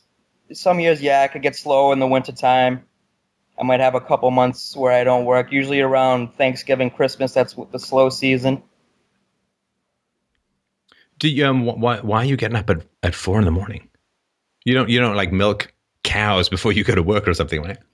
Well, generally we like to start at six, so we don't have to uh, deal with as much traffic as the general population does going into Boston every morning. No, Boston traffic is brutal, right? Yeah, it's very bad. Right. And do you work for someone else? Yeah, I, I work for for a company. I'm in the union. Ah, the union, also known as where entrepreneurial aspirations go to expire. And would you ever think of starting your own shop? Well, that's the only way I, I, I feel I can continue doing this trade if I'm not in the union is to start my own shop because non-union the wages are much much less because of the uh, undocumented workforce. Right. Right. Yeah, that's why you were talking about immigrants earlier, and I I certainly understand that. I mean, um, the unions and the undocumented workforce uh, are kind of the yin and the yang of the state pendulum of power. But yeah, I mean, it may be something to think about um, in terms of having a more productive relationship with your own career. You know, either finding something that you care about more, or um, finding some way to be a little bit more in charge, right? Because working for other people um, is uh, it, it can be a bit of a challenge for happiness. Yeah, I agree. Definitely. Right. And so the issue may the not be money. We can't all be the Chiefs, though. Some people have to be the Indians. Well, if you listen to this show, you might have a little bit more chief in you than you think. I, I agree with that. Yeah. All right. So, no, I don't think a resource based economy with no money is a viable way for a society to succeed, but I have no hostility to the idea whatsoever. okay. My, my view is that in a free society, stateless society, Stateless, right? there will be lots of experiments. You know, so you and and a bunch of people may get together and say, you know what, we're just going to grab this tract of land and we're going to have a whole grum- gr- uh, group of people around, and we're not going to use money. Now, do you feel a stateless society could succeed as it's as an independent nation, or do you feel the whole world would have to be stateless? Oh no, gosh, waiting for the whole world to get, become stateless is. I, I don't know if the Aboriginals out back in Australia are about to understand the finer points of Rothbardian anarchic theory. So no, no, the whole world doesn't need to be um, stateless for a stateless society to uh, succeed any more than the whole world needs to be capitalist for a capitalist society to succeed. So um, yeah, my, my goal is in a free society people will be experimenting with different forms of currency, with different forms of social organization. And people say, well, why don't the workers run the factory? It's like, great. Why don't you go get a factory and then let the workers run it and see how well that goes? Maybe it'll go well and maybe it won't. But so there'll be this constant form of social experimentation. So I don't feel that I need to convince anyone, and I know that I shouldn't have to convince anyone, of the best way society should be structured. Because that's all a thou shalt. And a thou shalt is infinitely more re- repressive than a thou shalt not, right? If I say to you, you can go anywhere but the North Pole, you're pretty much free to roam at will. If I say you have to go to the North Pole, well, there's only one destination you can go. And so in a free society, people will be experimenting, trying various different things. The only thing I say is don't initiate force and keep your word, right? Criminal law and contract law. That's th- those are the only basic moral requirements of a free society: non-initiation of force uh, and uh, fraud, right? Keeping keeping your contracts. So, if people don't want to have contracts, nobody's going to force them to have them. If people don't want to use money, want to go on a handshake and want to go on the movement of the stars or the blowing of the leaves, or they want to create giant robot mommy cities to to cater to their every whim from cradle to grave, go for it. I don't want anyone pulling guns to make it happen. Okay. But people can go and do whatever they want. And you see, here's the thing. I don't like, and I'm not accusing you of this, Jesse. I don't like nagging. Nagging, and the welfare state is nagging. Oh, you got to go help these poor people. You got to help these poor people. This is the only way to help the poor people. We're going to tax you to help the poor people. Nag, nag, nag.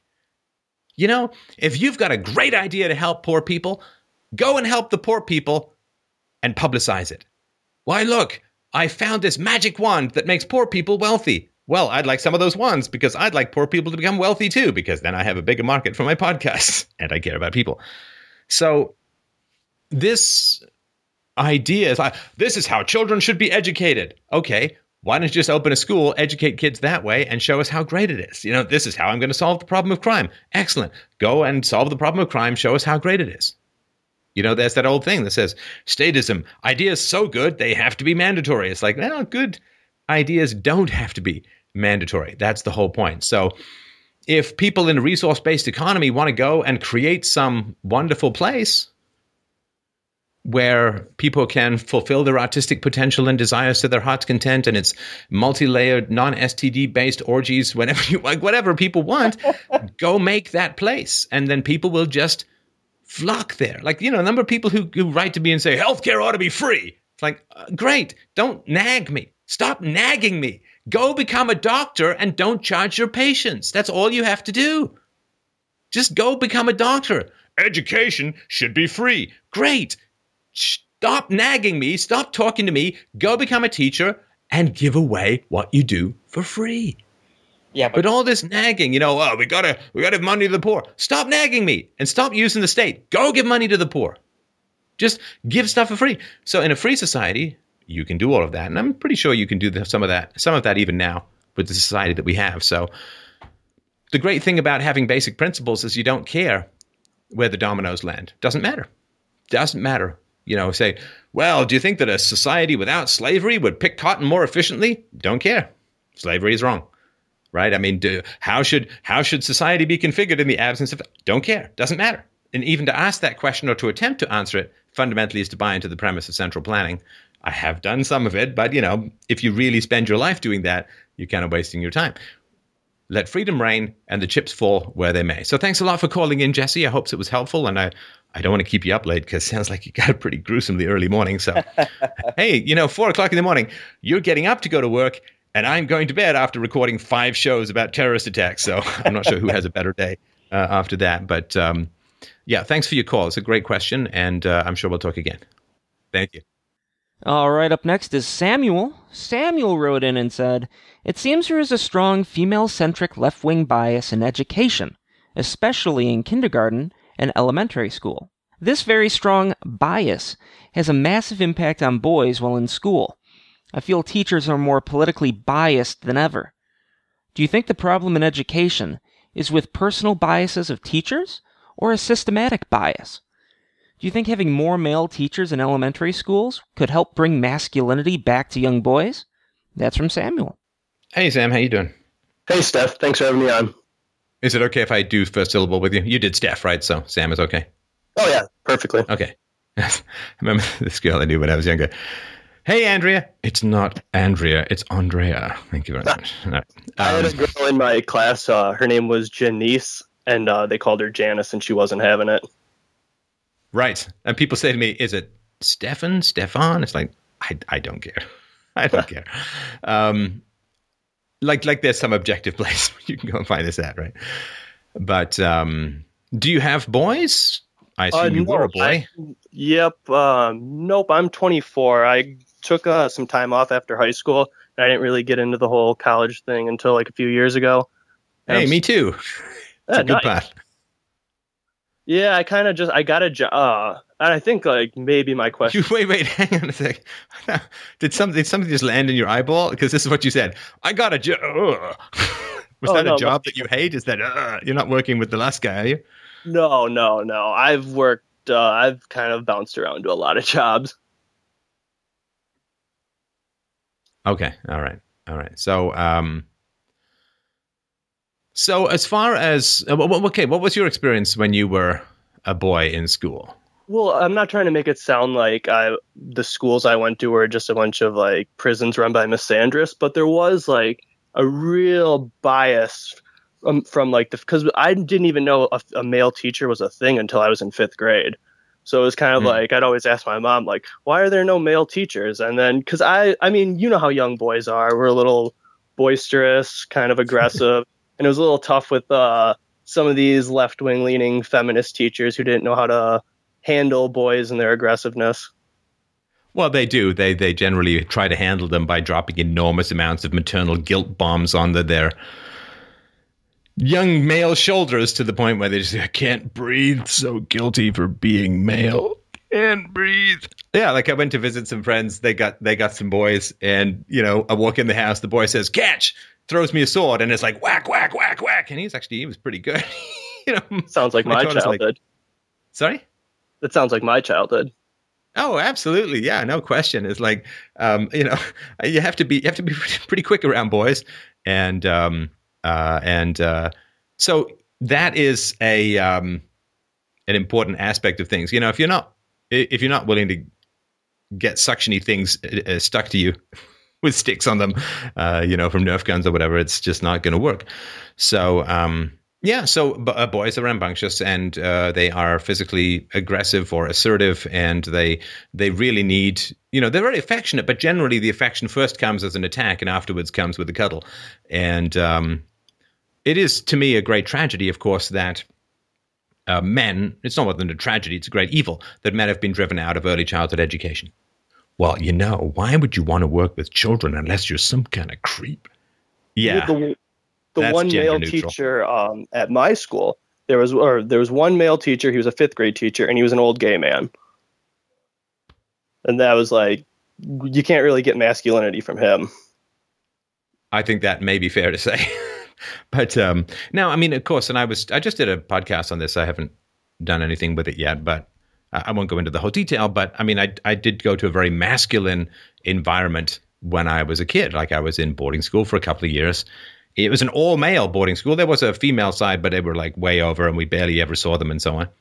And uh, yeah, a lot of male teachers, a male headmaster, uh, boys, boys, boys, and I think there was like one music teacher who was a woman and maybe one gym teacher, although I could be conflating that with someone from junior high. But I was in a very masculine uh, environment with all of the, you know, pluses and minuses. And there were a lot of pluses in that. But um, you know that that that my experience was somewhat different from um, in that sort of time frame than a lot of the kids who grew up in uh, North America or places where it's just women, women, wall to wall women uh, in terms of raising uh, kids. And um, of course, you know, for the for the kids who have single moms and maybe absent or distant dads, you know, they go from the single mom dominated household and environment because single moms tend to be friends with you guessed it, other single moms, because married women don't always want that destabilizing element around their husbands.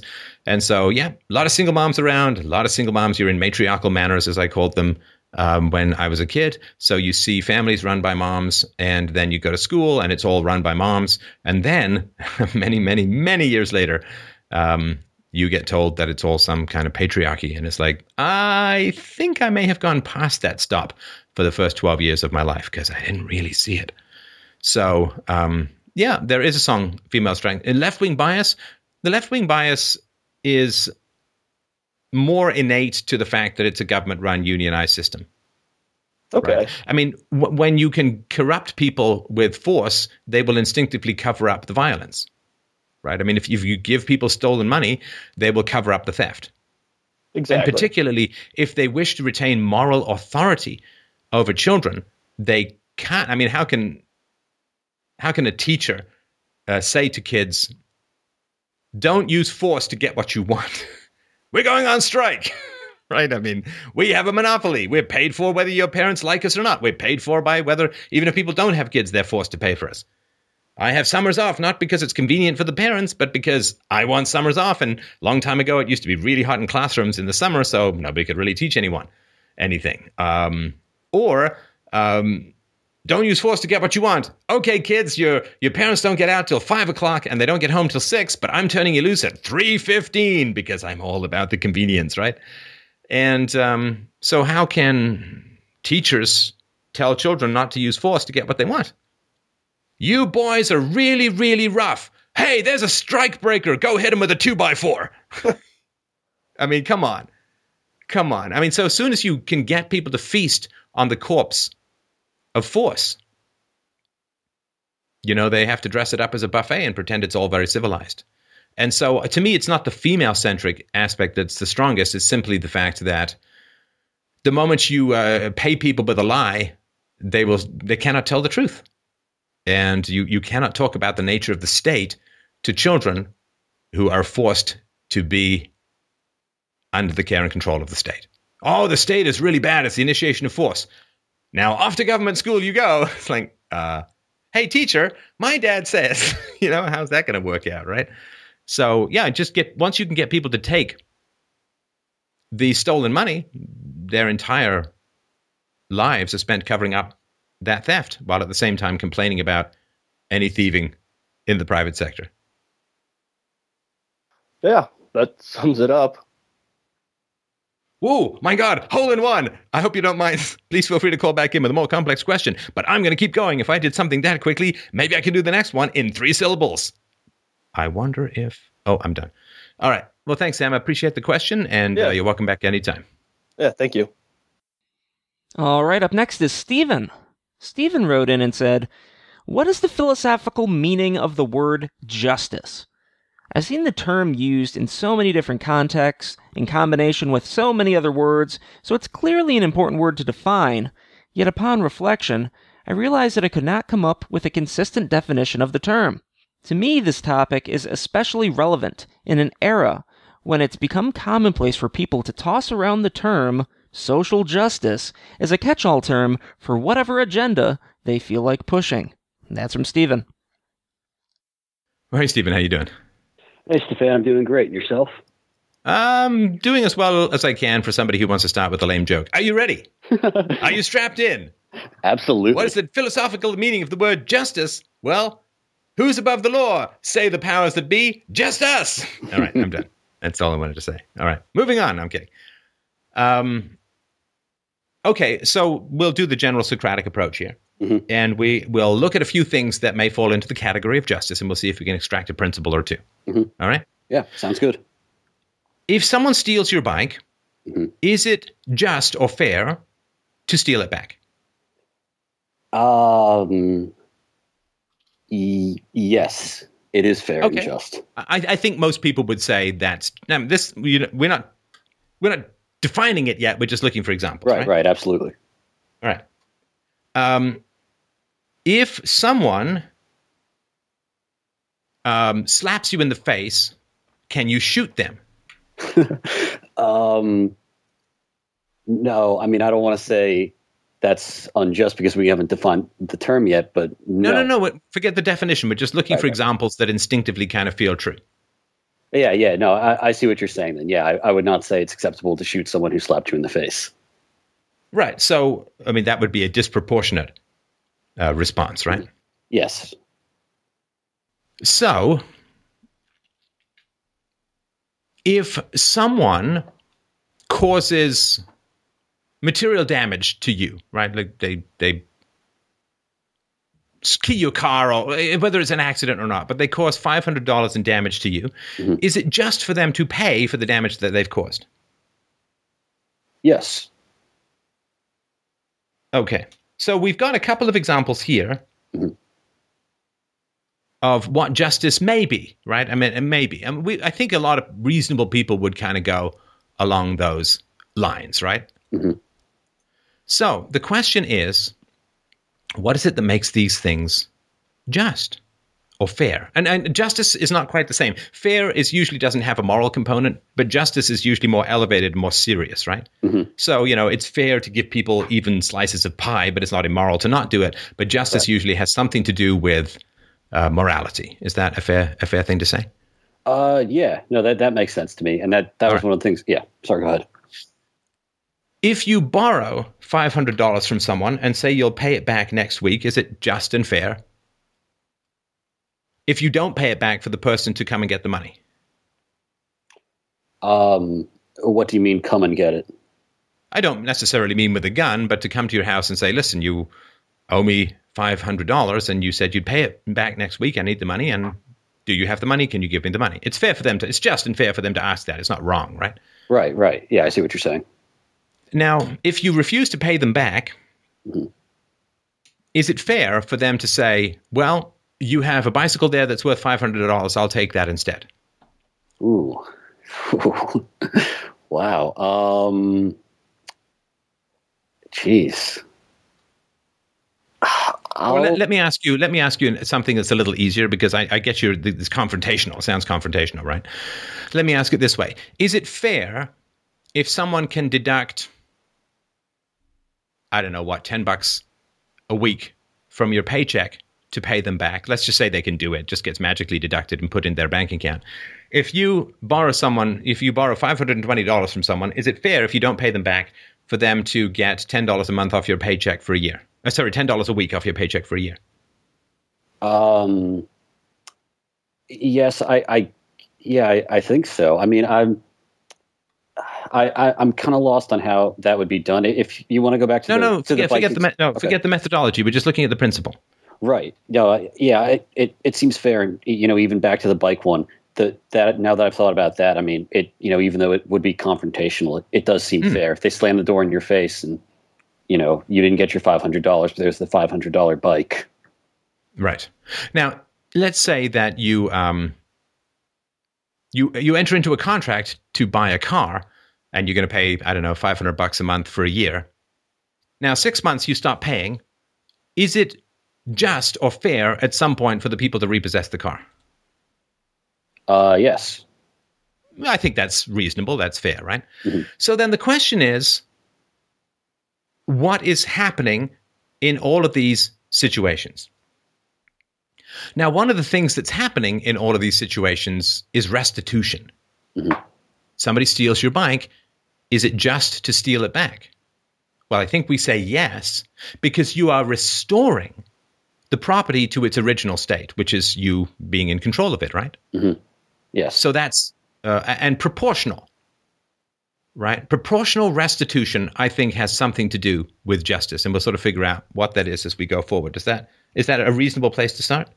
Uh, yes. I mean, the only the only thing I could say is that all of these seem to have to do with uh, theft. So there's a monetary value attached to it. Um, Well, yeah, and we're looking for the easiest so far, right? And, Right, and there are other Okay, things that where you sense. can, there are other things where you cannot get proportional restitution. So if if you kill my cat, I cannot get restitution because you cannot bring my cat to life. Right? If you if you steal my bike and burn it or melt it or whatever it is, turn it into a Terminator, mm-hmm. right? So we're just looking at things where restitution is possible. Okay. Now, the reason why I can't shoot someone who slaps me in the face is because that's not actually restitution. Mm-hmm. Right? Because they slapped me in the face, I shoot them, that's not restitution because they didn't shoot me, right? Mm-hmm. yes. It's certainly not proportional restitution. We could say I can slap someone back in the face, but I can't go way above and beyond. Does that make sense? Uh, yes. Are, are we saying that slapping someone back in the face who slapped you in the face is an example of, of justice or? Well, let me put it this way. It's not something I would have a huge problem with if I saw it. Like, so if one guy pushes a guy and the other guy pushes him back, I'm not going to go yell at the guy who's pushing back. Right. Right. Right. I, I, I tend to agree. Now, if somebody chooses to walk away, that's fine too, but I would not have a problem with self defense. Mhm. But it has to be somewhat proportional, right? Yes. Right.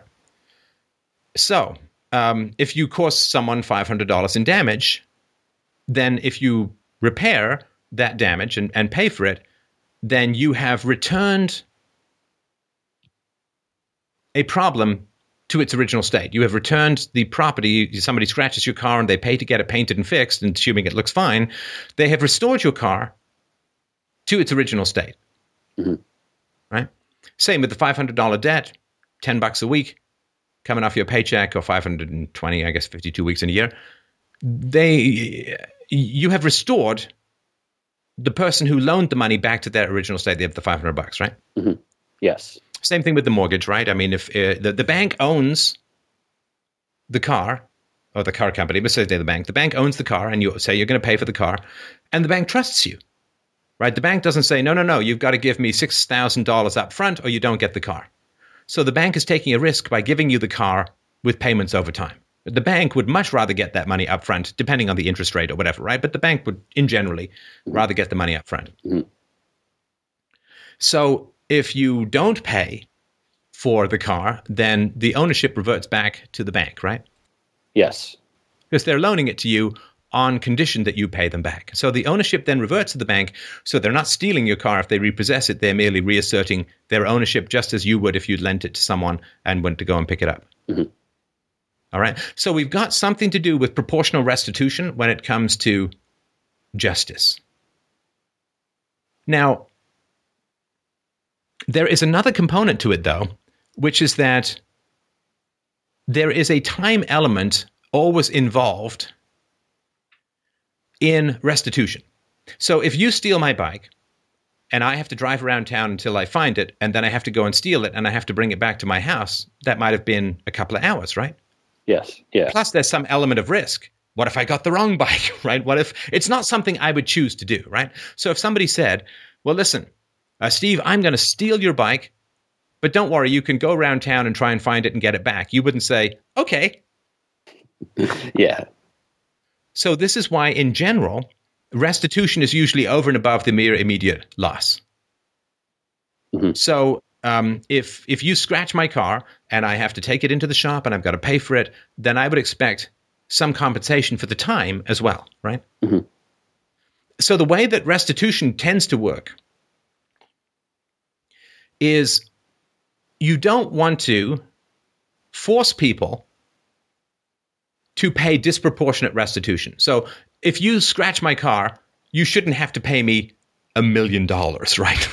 Yeah. Because that would be crazy. Then I'd just pay people to scratch my car or, or trick people into scratching my car or whatever it is, right? Mhm. So you want it to be so that it becomes just enough that it's like, I'm fine that it happened. You know, it's fine. It's fine, right? Mhm. Uh, and it's the same thing uh, if if someone steals your bike and you got to spend a couple of hours and take it back, and let's say some kid stole your bike, and then the parents come over and say, "Listen, you had to spend a couple of hours. You know, here's a coupon for dinner out for you and your family. Sorry about that." Right now, that wouldn't be such a great gain that you'd be like, "I can't, I can't wait for someone to steal my bike." you know, like, "Wow, that was fantastic! I can't wait for someone to steal my bike again." You'd be like, "Okay." we'll call it quits, right? It's not great, but you're also not at much of a loss. So it, it, it, there's a tipping point. Does that make sense? Too little, and you resent what happened. Too much, and you're eager for what happened. Does that make sense? Yeah, yeah, I'm following you. Okay. Now, this is, of course, relatively easy when it comes to money, right? Mm-hmm. Stealing or you know, 500 bucks that you owe or whatever, right?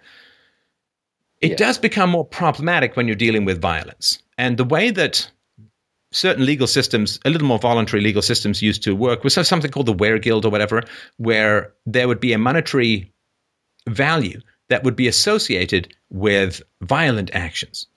If you beat someone up, you owed them five gold pieces. You know, uh, if you break a bone, then you owe them an additional 15 gold pieces, right? If you put out an eye, you owe whatever, right? I mm-hmm. remember when I was a kid, there used to be this school book service called Scholastic, I think it was. And there'd be all these books you could order and stuff. In hindsight, a bit of a captive audience. But anyway, um, and they would also hand out these things like you could get this insurance. If you lose a thumb, you get X amount of dollars. If you put out an eye, you get X amount of dollars or whatever. Mm-hmm. And that's tricky, right? That's that's tricky stuff because you don't want to make it so valuable. Like you know, uh, if uh, if you get a black eye, we'll pay you a million dollars because you know people would just stage that, right? And you know, yeah, just yeah. to get a million dollars, I'll take a million, right? So it has to be enough that people. So so with a violent action, it has to be enough restitution that you're relatively okay that it happened. And that, of course, the more violent the action, the more difficult that becomes, right? Like there's no amount of money that would make up for some people to be blinded, you know, whatever it is, right? I mean, so it, yeah. it gets kind of hysterical at some point.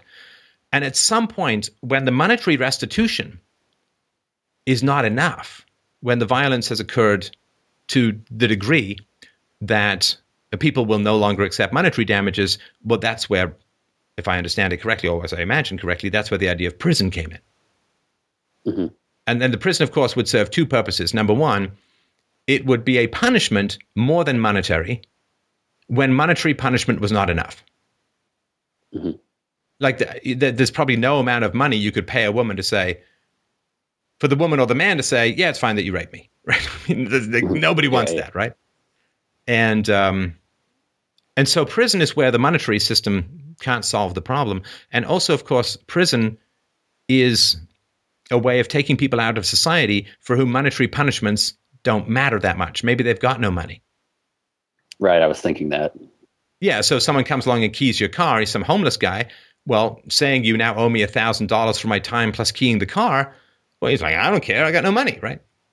Yeah. And so that kind of person would have to pay with something else. And the payment would be time it doesn't give money back to the person. Although I would imagine in a free market environment, that person who scratched your car might be put to work for a week or two, and then the profits of their work may be used to pay for whatever. I don't know, right? But mm-hmm. so the um, the prison situation is twofold. One, it's of course for people who of who don't have the money to pay restitution, and number two, it is to prevent a, another crime from being committed while that person is in prison, at least on the non-prison population, if that makes sense. Yes. So, uh, justice is, I think, that tipping point where you return things to their original state as best as you can to the point where people feel satisfied but not eager for what happened. And it is composed of both monetary restitution and or a restriction of liberty like prison or something like that for the sake of people who don't have the money uh, or if it's just so heinous that no restitution is possible, then they would have to surrender their freedom, which would at least prevent further repetitions of, uh, further possibility of repetitions of that crime. So that's sort of a, a bit of a way of explaining. It does sort of explain a lot of things that we're talking about, and that to me is sort of half of the idea of of justice. Mm-hmm. What do you think? Um, Oh, it, it makes sense to me. I mean, the reason the reason the question came to me was I was reading a biography about Socrates, and what stood out to me most was his idea that you know one person wronging you does not make it just for you to wrong them back.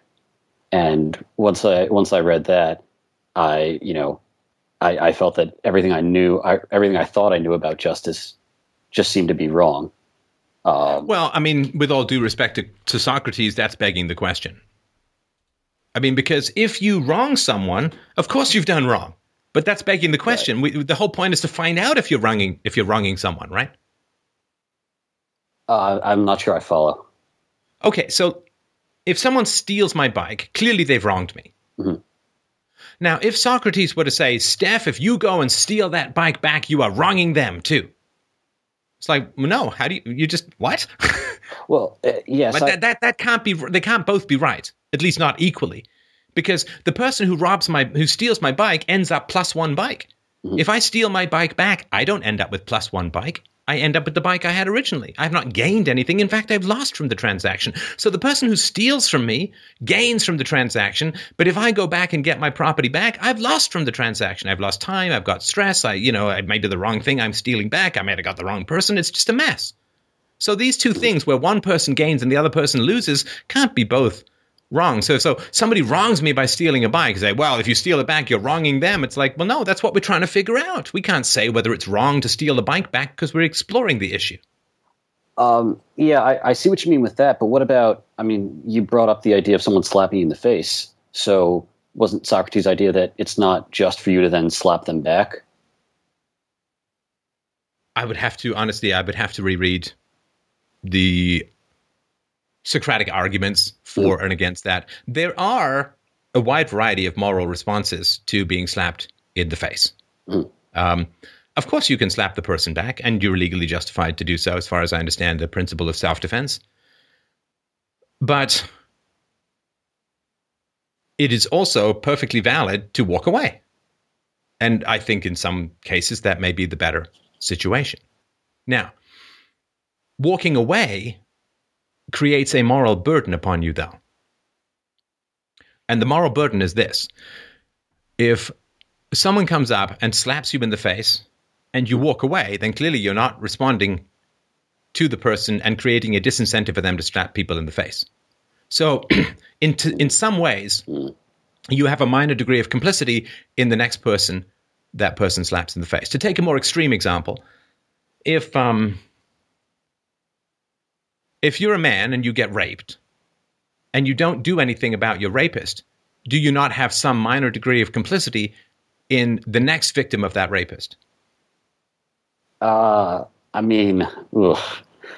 I, I, I see. Yeah, no, I, I think you're right. Yeah, yeah, you do, you do have some minor degree of Because you have knowledge which the next victim doesn't, which is this man is a rapist. Mhm. Or this woman is a rapist if it's sort of made to penetrate situation. I know this sounds weird to people. Just look at the truth about rape presentation and you'll understand it's oh, it's supposed to be a woman. No, 50 50. Right? Because if you choose not to act, and, and this is a challenge, right? And, and this comes back to um, a great scene in a great book, Les Miserables, where it's just big, it's the beginning. It's not much of a spoiler, right? So Jean Valjean, at last we see each other plain. I love Javert. Anyway, but Jean Valjean steals from a priest, and the police catch him, drag him back to the priest, and says he stole this from you because a silver candelabra or something. And the priest says, "No, no, no, I gave that to him." Now the priest is lying, Mhm. and the priest says to Javert, if I remember rightly, "Okay, I gave you a real break here. Now go out and do good in the world, right? Yeah, Now, Javert then becomes a fine, upstanding member of society, blah, blah, blah, blah, right? Good job, priest, right? Excellent. You rolled the dice and you came up double sixes. Now, on the other hand, what if the priest says, Yes, he stole from me. That is my silver candelabra. You need to go lock him up or make him pay restitution or whatever, right? Mhm.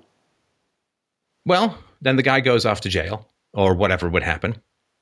But if the guy, the priest says, "Oh yeah, that's I gave it to him. He's welcome to go free." And how could you make such a mistake or whatever? And then Javert goes down the road and clubs some guy with a candelabra, right? And and steals his wallet, and he's dead, right, right? yeah. And we we don't. How do we know what's going to happen if we show mercy? How do we know? I mean, people who own stores face this dilemma all the time. Some kid comes in and steals a candy bar. Well, if you grab the kid and call the cops and whatever, right? Well, the kid might get beaten up by his parents. The kid might be traumatized, might be horrified, might say, to hell with society. Who knows, right? Yeah. Whereas if you let the kid go, or you, catch the kid and say, hey, don't steal from this, that's wrong. Stop stealing, off you go.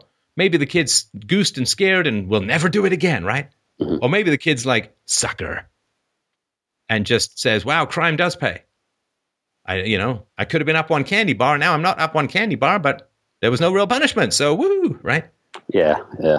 So you know, as far as you know, if you someone gets someone slaps you in the face, do you slap them back? I don't know. I don't know, but it's complex. Uh, There are certainly times in life where it's better to turn the other cheek. I'm sort of thinking like the don't engage troll stuff. Uh, There are times in life where it makes sense to turn the other cheek. There are other times in life where it does not make sense to turn the other cheek, and these are complex and challenging questions, which philosophy can only point out some of these dilemmas. There's a lot of I mean, it all it comes down to brain science to some degree. You know, if they can they figure out if somebody's a sociopath by looking at the brain scan?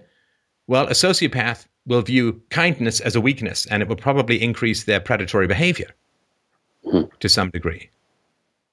Whereas um, somebody who's making a bad decision and has a strong conscience, if you treat them with kindness, it may well have them reform their ways and be a better person and have a better life. And I don't know. I mean, some of it's brain science, and you know, some of it is is instinct and some of it is a deep knowledge of human nature and some of it is the person's history and whatever right i mean i was just reading the other day uh, about uh, road rage. You ever do you ever have that? Uh, not entirely. I mean, I felt frustrated on the road, but never acted out upon it. well um, it's actually pretty dangerous. Um, let me just see here. I just read this a little while ago. Uh, 80% of American drivers engaged in an act of road rage. Uh, 8 million drivers took part in extreme examples of uh, road rage. Since 2010, road rage fatalities have increased 30. Uh, percent. It's still not that high a number. It's um,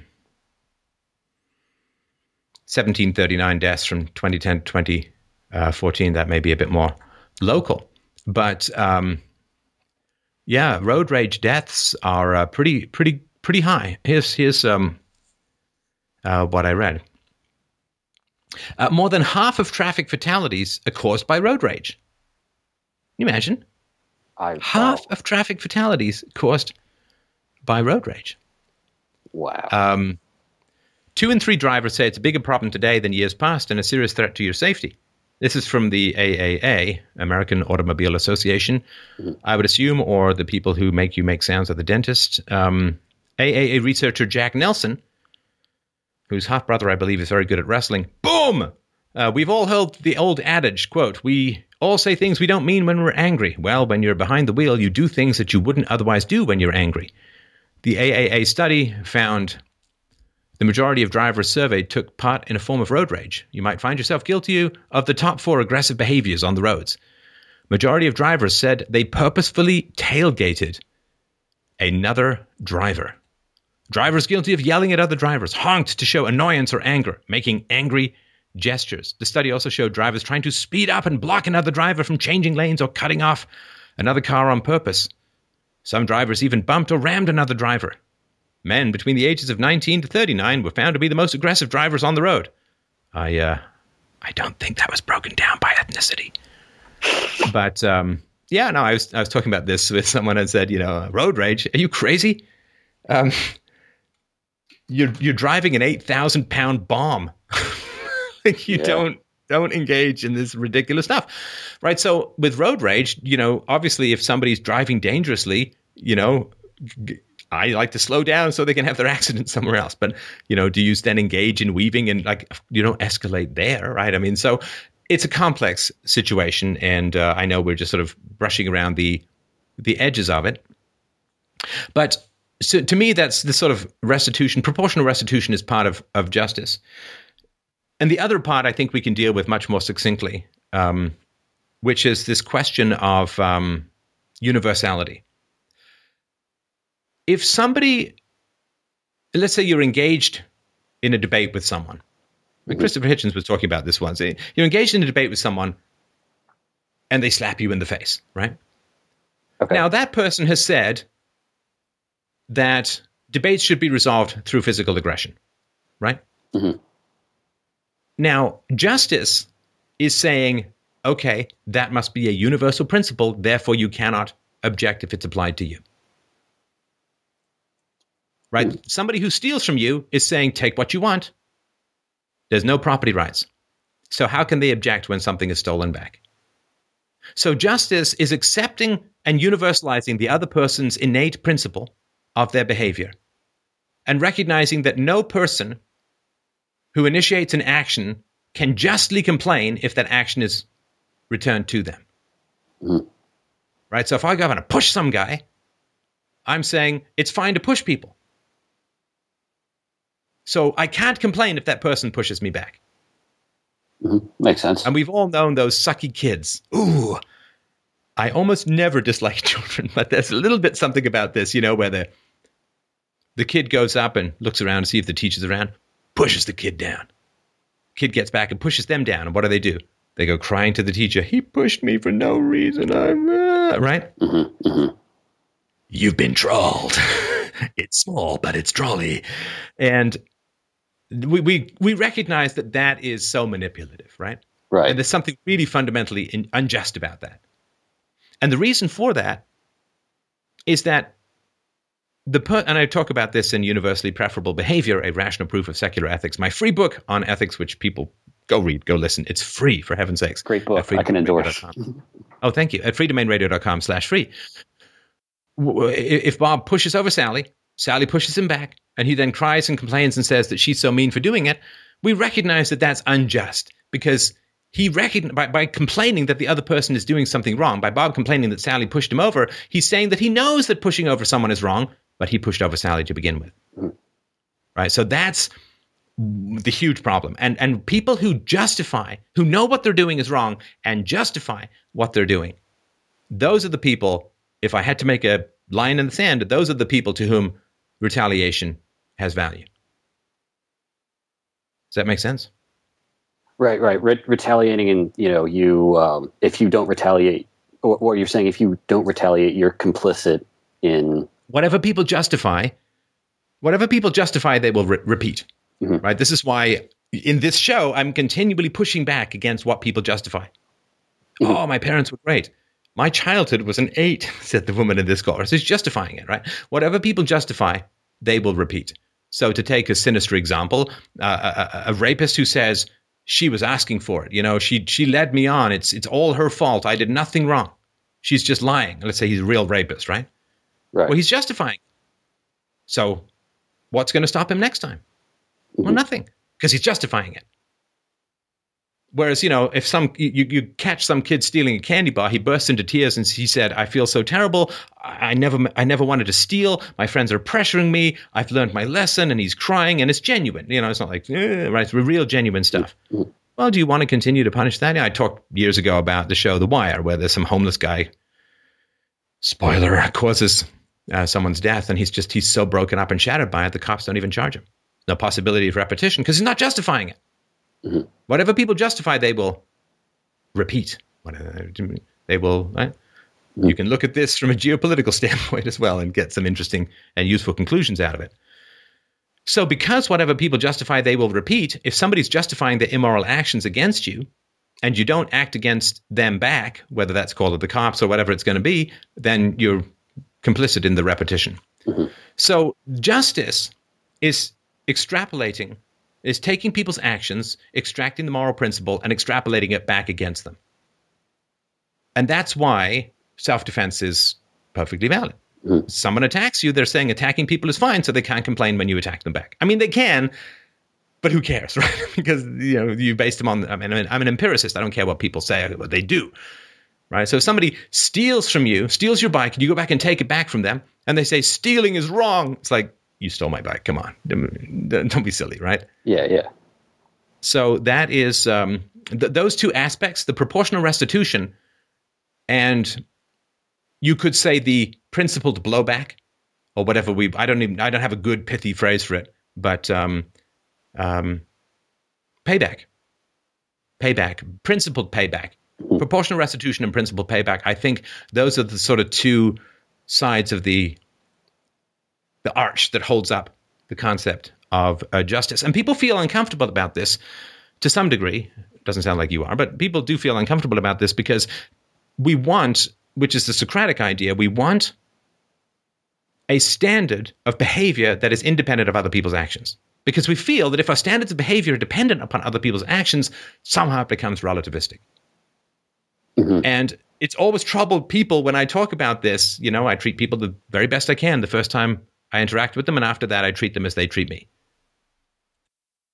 People have a tough time with this. They really do. Because what you want to get out of Socrates is turn the other cheek. That's what people want to get out of Jesus turn the other cheek. Yes. Right? Yeah. But, but that's not how justice works. Because clearly the goal of any moral behavior should be, at least to some degree, to reduce immorality and its power in the world. The whole point of being a doctor is to reduce the prevalence of ill health in the world, right? And the whole point of being a moralist is to do that which reduces the prevalence of immorality in the world. Now, there are times when turning the other cheek will reduce the presence of immorality in the world. But there are times when turning the other cheek will escalate the presence of immorality in the world. I mean, appeasement, Chamberlain, Right. Yeah. Yeah. Doesn't does I mean that did not solve the problem of, es- of escalating immorality in the world, right? If people had listened to Churchill in the mid 1930s, there would have been no war, as Hitler perfectly he said. You know, if I tried when I tried to go into the Rhineland, if they'd done a show of force, I'd have been done. Mm-hmm. I'd have been done. So we we want to be programmed by philosophy. We want some routine, some like I mean, a computer routine, some subroutine that's going to be boom. This is what you do under all systems, all circumstances. You turn the other cheek. But that's not being a thinker. That's not being a philosopher. And that's like saying, I'm a doctor, therefore, everyone who comes into my office gets pills. Oh, wait, that's being a psychiatrist. bad pills, pills are bad. Jeez. So you, you have to be flexible to, to what's going on. And justice should seek to reduce the amount of immorality in the world, and sometimes that means turning the other cheek, and sometimes it doesn't. And that's why the second keystone of the arch is so, or the second side of the arch is so important, which is is the person justifying what they do? And if they are justifying what they do, then turn the other cheek is only going to reward that behavior and therefore cause an increase in immorality in the world. If they are self attacking with regards to their behavior, if they have a conscience, then turning the other cheek will increase the amount of morality in the world because your gentleness and kindness and sensitivity to their moral sensitivity will be viewed as a positive thing for them and it will enhance their empathy, which we need for people to behave well in the world. So that's my uh, relatively quick sprint through the word justice, and um, I leave you to tell me of its utility. well, yeah, I mean that it certainly it certainly makes a lot of sense the way you just explained it. That um, you know, it's not there there's no yeah yeah you can't you can't apply it independent of what other people will do and yeah you know sometimes sometimes it might be the best to react and do something in return if it means uh, a better future i mean I, I suppose you can't know that but like you said, you got. There are some indications, right? You, right, you, yeah. you, can know it to some degree, and there will, of course, always be mistakes. There are people who were let out of prison recidivism, which is the recommitting of a crime, is hugely high, like 80% in, in, in a lot of places. Mm. There are some people you keep in prison who would be perfectly peaceful if they went out, and there are lots of people who are let out of prison who become uh, aggressive, violent, or dysfunctional again, right? So obviously we need better ways. It's a government run system, and it's all uh, pretty terrible as far as that goes. So right. there will always be mistakes, but I don't believe that it's something that is unknowable. And again, brain scans and like there's things that can be done, lie detectors and so on. I think things that could be developed to be better that would, uh, I think, would really help. Now, social justice. Oh, sorry. Social justice sort of leads me to my final point, which can be even briefer than the second one, which is if you are intent on committing immoral actions, then your goal is to paralyze retaliation, right? Yes. Yeah, yeah, that makes sense. Now, there are two ways to paralyze retaliation. Number one is to preach turn the other cheek. turn the other cheek regardless of behavior, regardless of context, regardless of what's happening in the moment, right? If you can convince people to turn the other cheek, then it rewards people who are justifying their own actions. And we'll continue. Number one. Number two, which we can see playing out in America at the moment, if you wish to gain greater scope for your aggressive actions, what you do is you say that all responses to aggression are unjust. And the way you do that is you say, there was no aggression on the part of the victim. It was only the police officer who had aggression, who was acting aggressively. Therefore, there's this pattern of aggression against innocent victims. And that is another way that you have of trying to paralyze the response. Mm-hmm. And social justice warriors work more on the turn the other cheek. And other groups work more on the there was the initiation of forces on the part of the police, and it's unjust and it's moral and racist, whatever, right? And so these are two groups that are attempting to paralyze responses um, because they may not have the very, very best of intentions. Um, yeah, I I see what you're saying. I guess I I was seeing uh, the idea of social justice a little different. To me, it seemed that people thought it social justice. People think it's just to um, you know um, just uh, just redistribute resources um, based on you know historical events or based on what they perceive would be the fair distribution of those resources. It, it, it didn't seem to me to be as much of encouraging people to turn the other cheek, but rather to um, you know use force to. oh no! It is turn the other cheek hmm. because they want to come and take your resources and convince you that they're right to do so and that to defy them would be unjust and immoral, and you hate the poor and you hate minorities, and right? They totally want to get you to turn the other cheek so they can go through your wallet unobstructed. Oh yeah, no, I see what you're saying, and convince me that, oh, or yeah, convince. I'll just say me. You I, have privilege, have is, therefore you should give your stuff, and it's wrong if you keep it. Right? it's aggressive, of course, but it is turn the other cheek. Don't don't interfere with my pillaging of your person and property. Mm-hmm. Yeah, huh, I, I, hadn't thought about it like that, but yeah, wow, that makes sense. Um, yeah, they, they just want you to just take it because what you shut up and pay. yeah, because you're there was in what you have is unjust. It must have been gotten through injustice. Right, and of course, if injustice is the forcible taking of property, then they are committing the same injustice against you in real time in the present that they claim your ancestors performed in the past, which is a complete contradiction, right? Right if, if taking people's property by force, which of course is the essence of slavery, is immoral, which it is, then taxation, which is another kind of slavery, is also immoral. And how on earth do we solve moral problems that were neither inflicted nor caused by anyone alive by inflicting and causing the exact same moral violations on people who are living in the here and now. It makes no sense whatsoever, right? Uh, but of course, they don't care. All they want is for you to have some sort of turn the other cheek mentality, which is don't resist. Hmm. Yeah. Wow. Huh.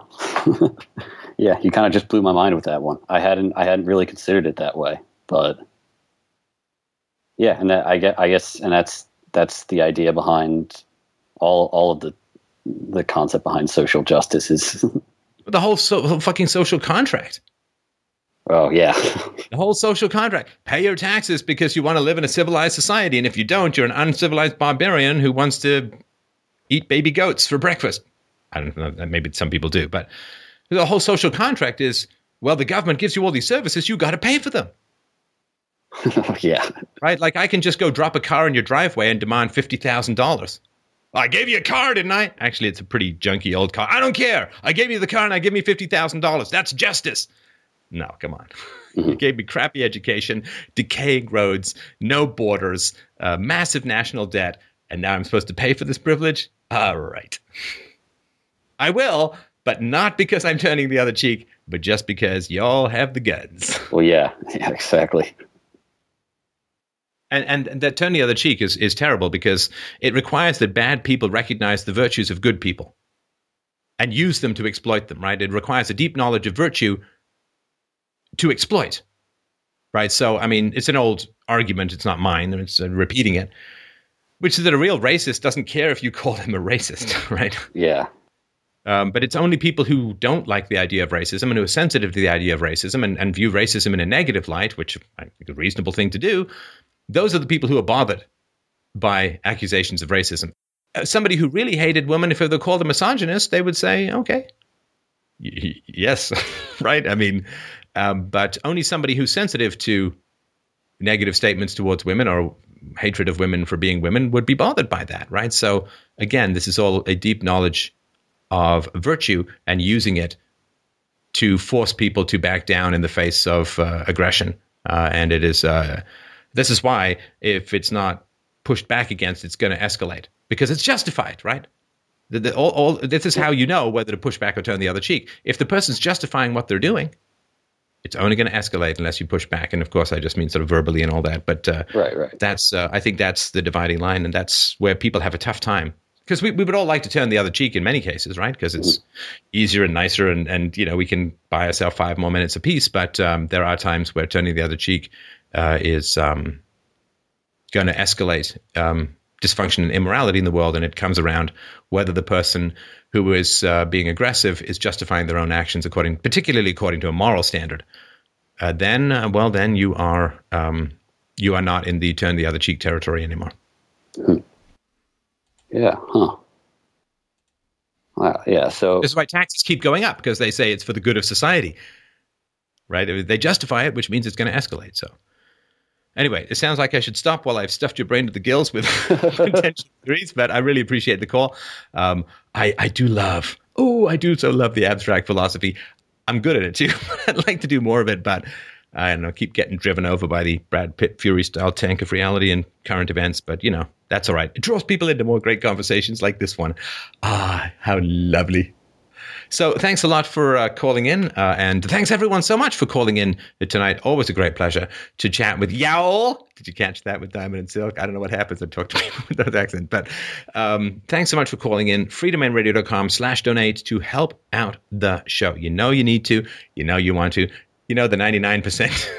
the 99%, 98%, you know, people who don't fund online online activities that they consume. We got to pay for stuff, we got service, we got bandwidth, we got salaries, we got equipment, we got you name it. So please help us out. freedomainradio.com slash donate. Follow me on Twitter at Stefan Molyneux to get, I don't know, relatively bite-sized morsels of wisdom. And you can, of course, use our affiliate link at FDRURL.com slash Amazon, FDRpodcast.com to share the shows. Thanks so much for listening, for watching this is Stefan Molyneux from Freedomain Radio signing off for tonight. We will talk to you soon.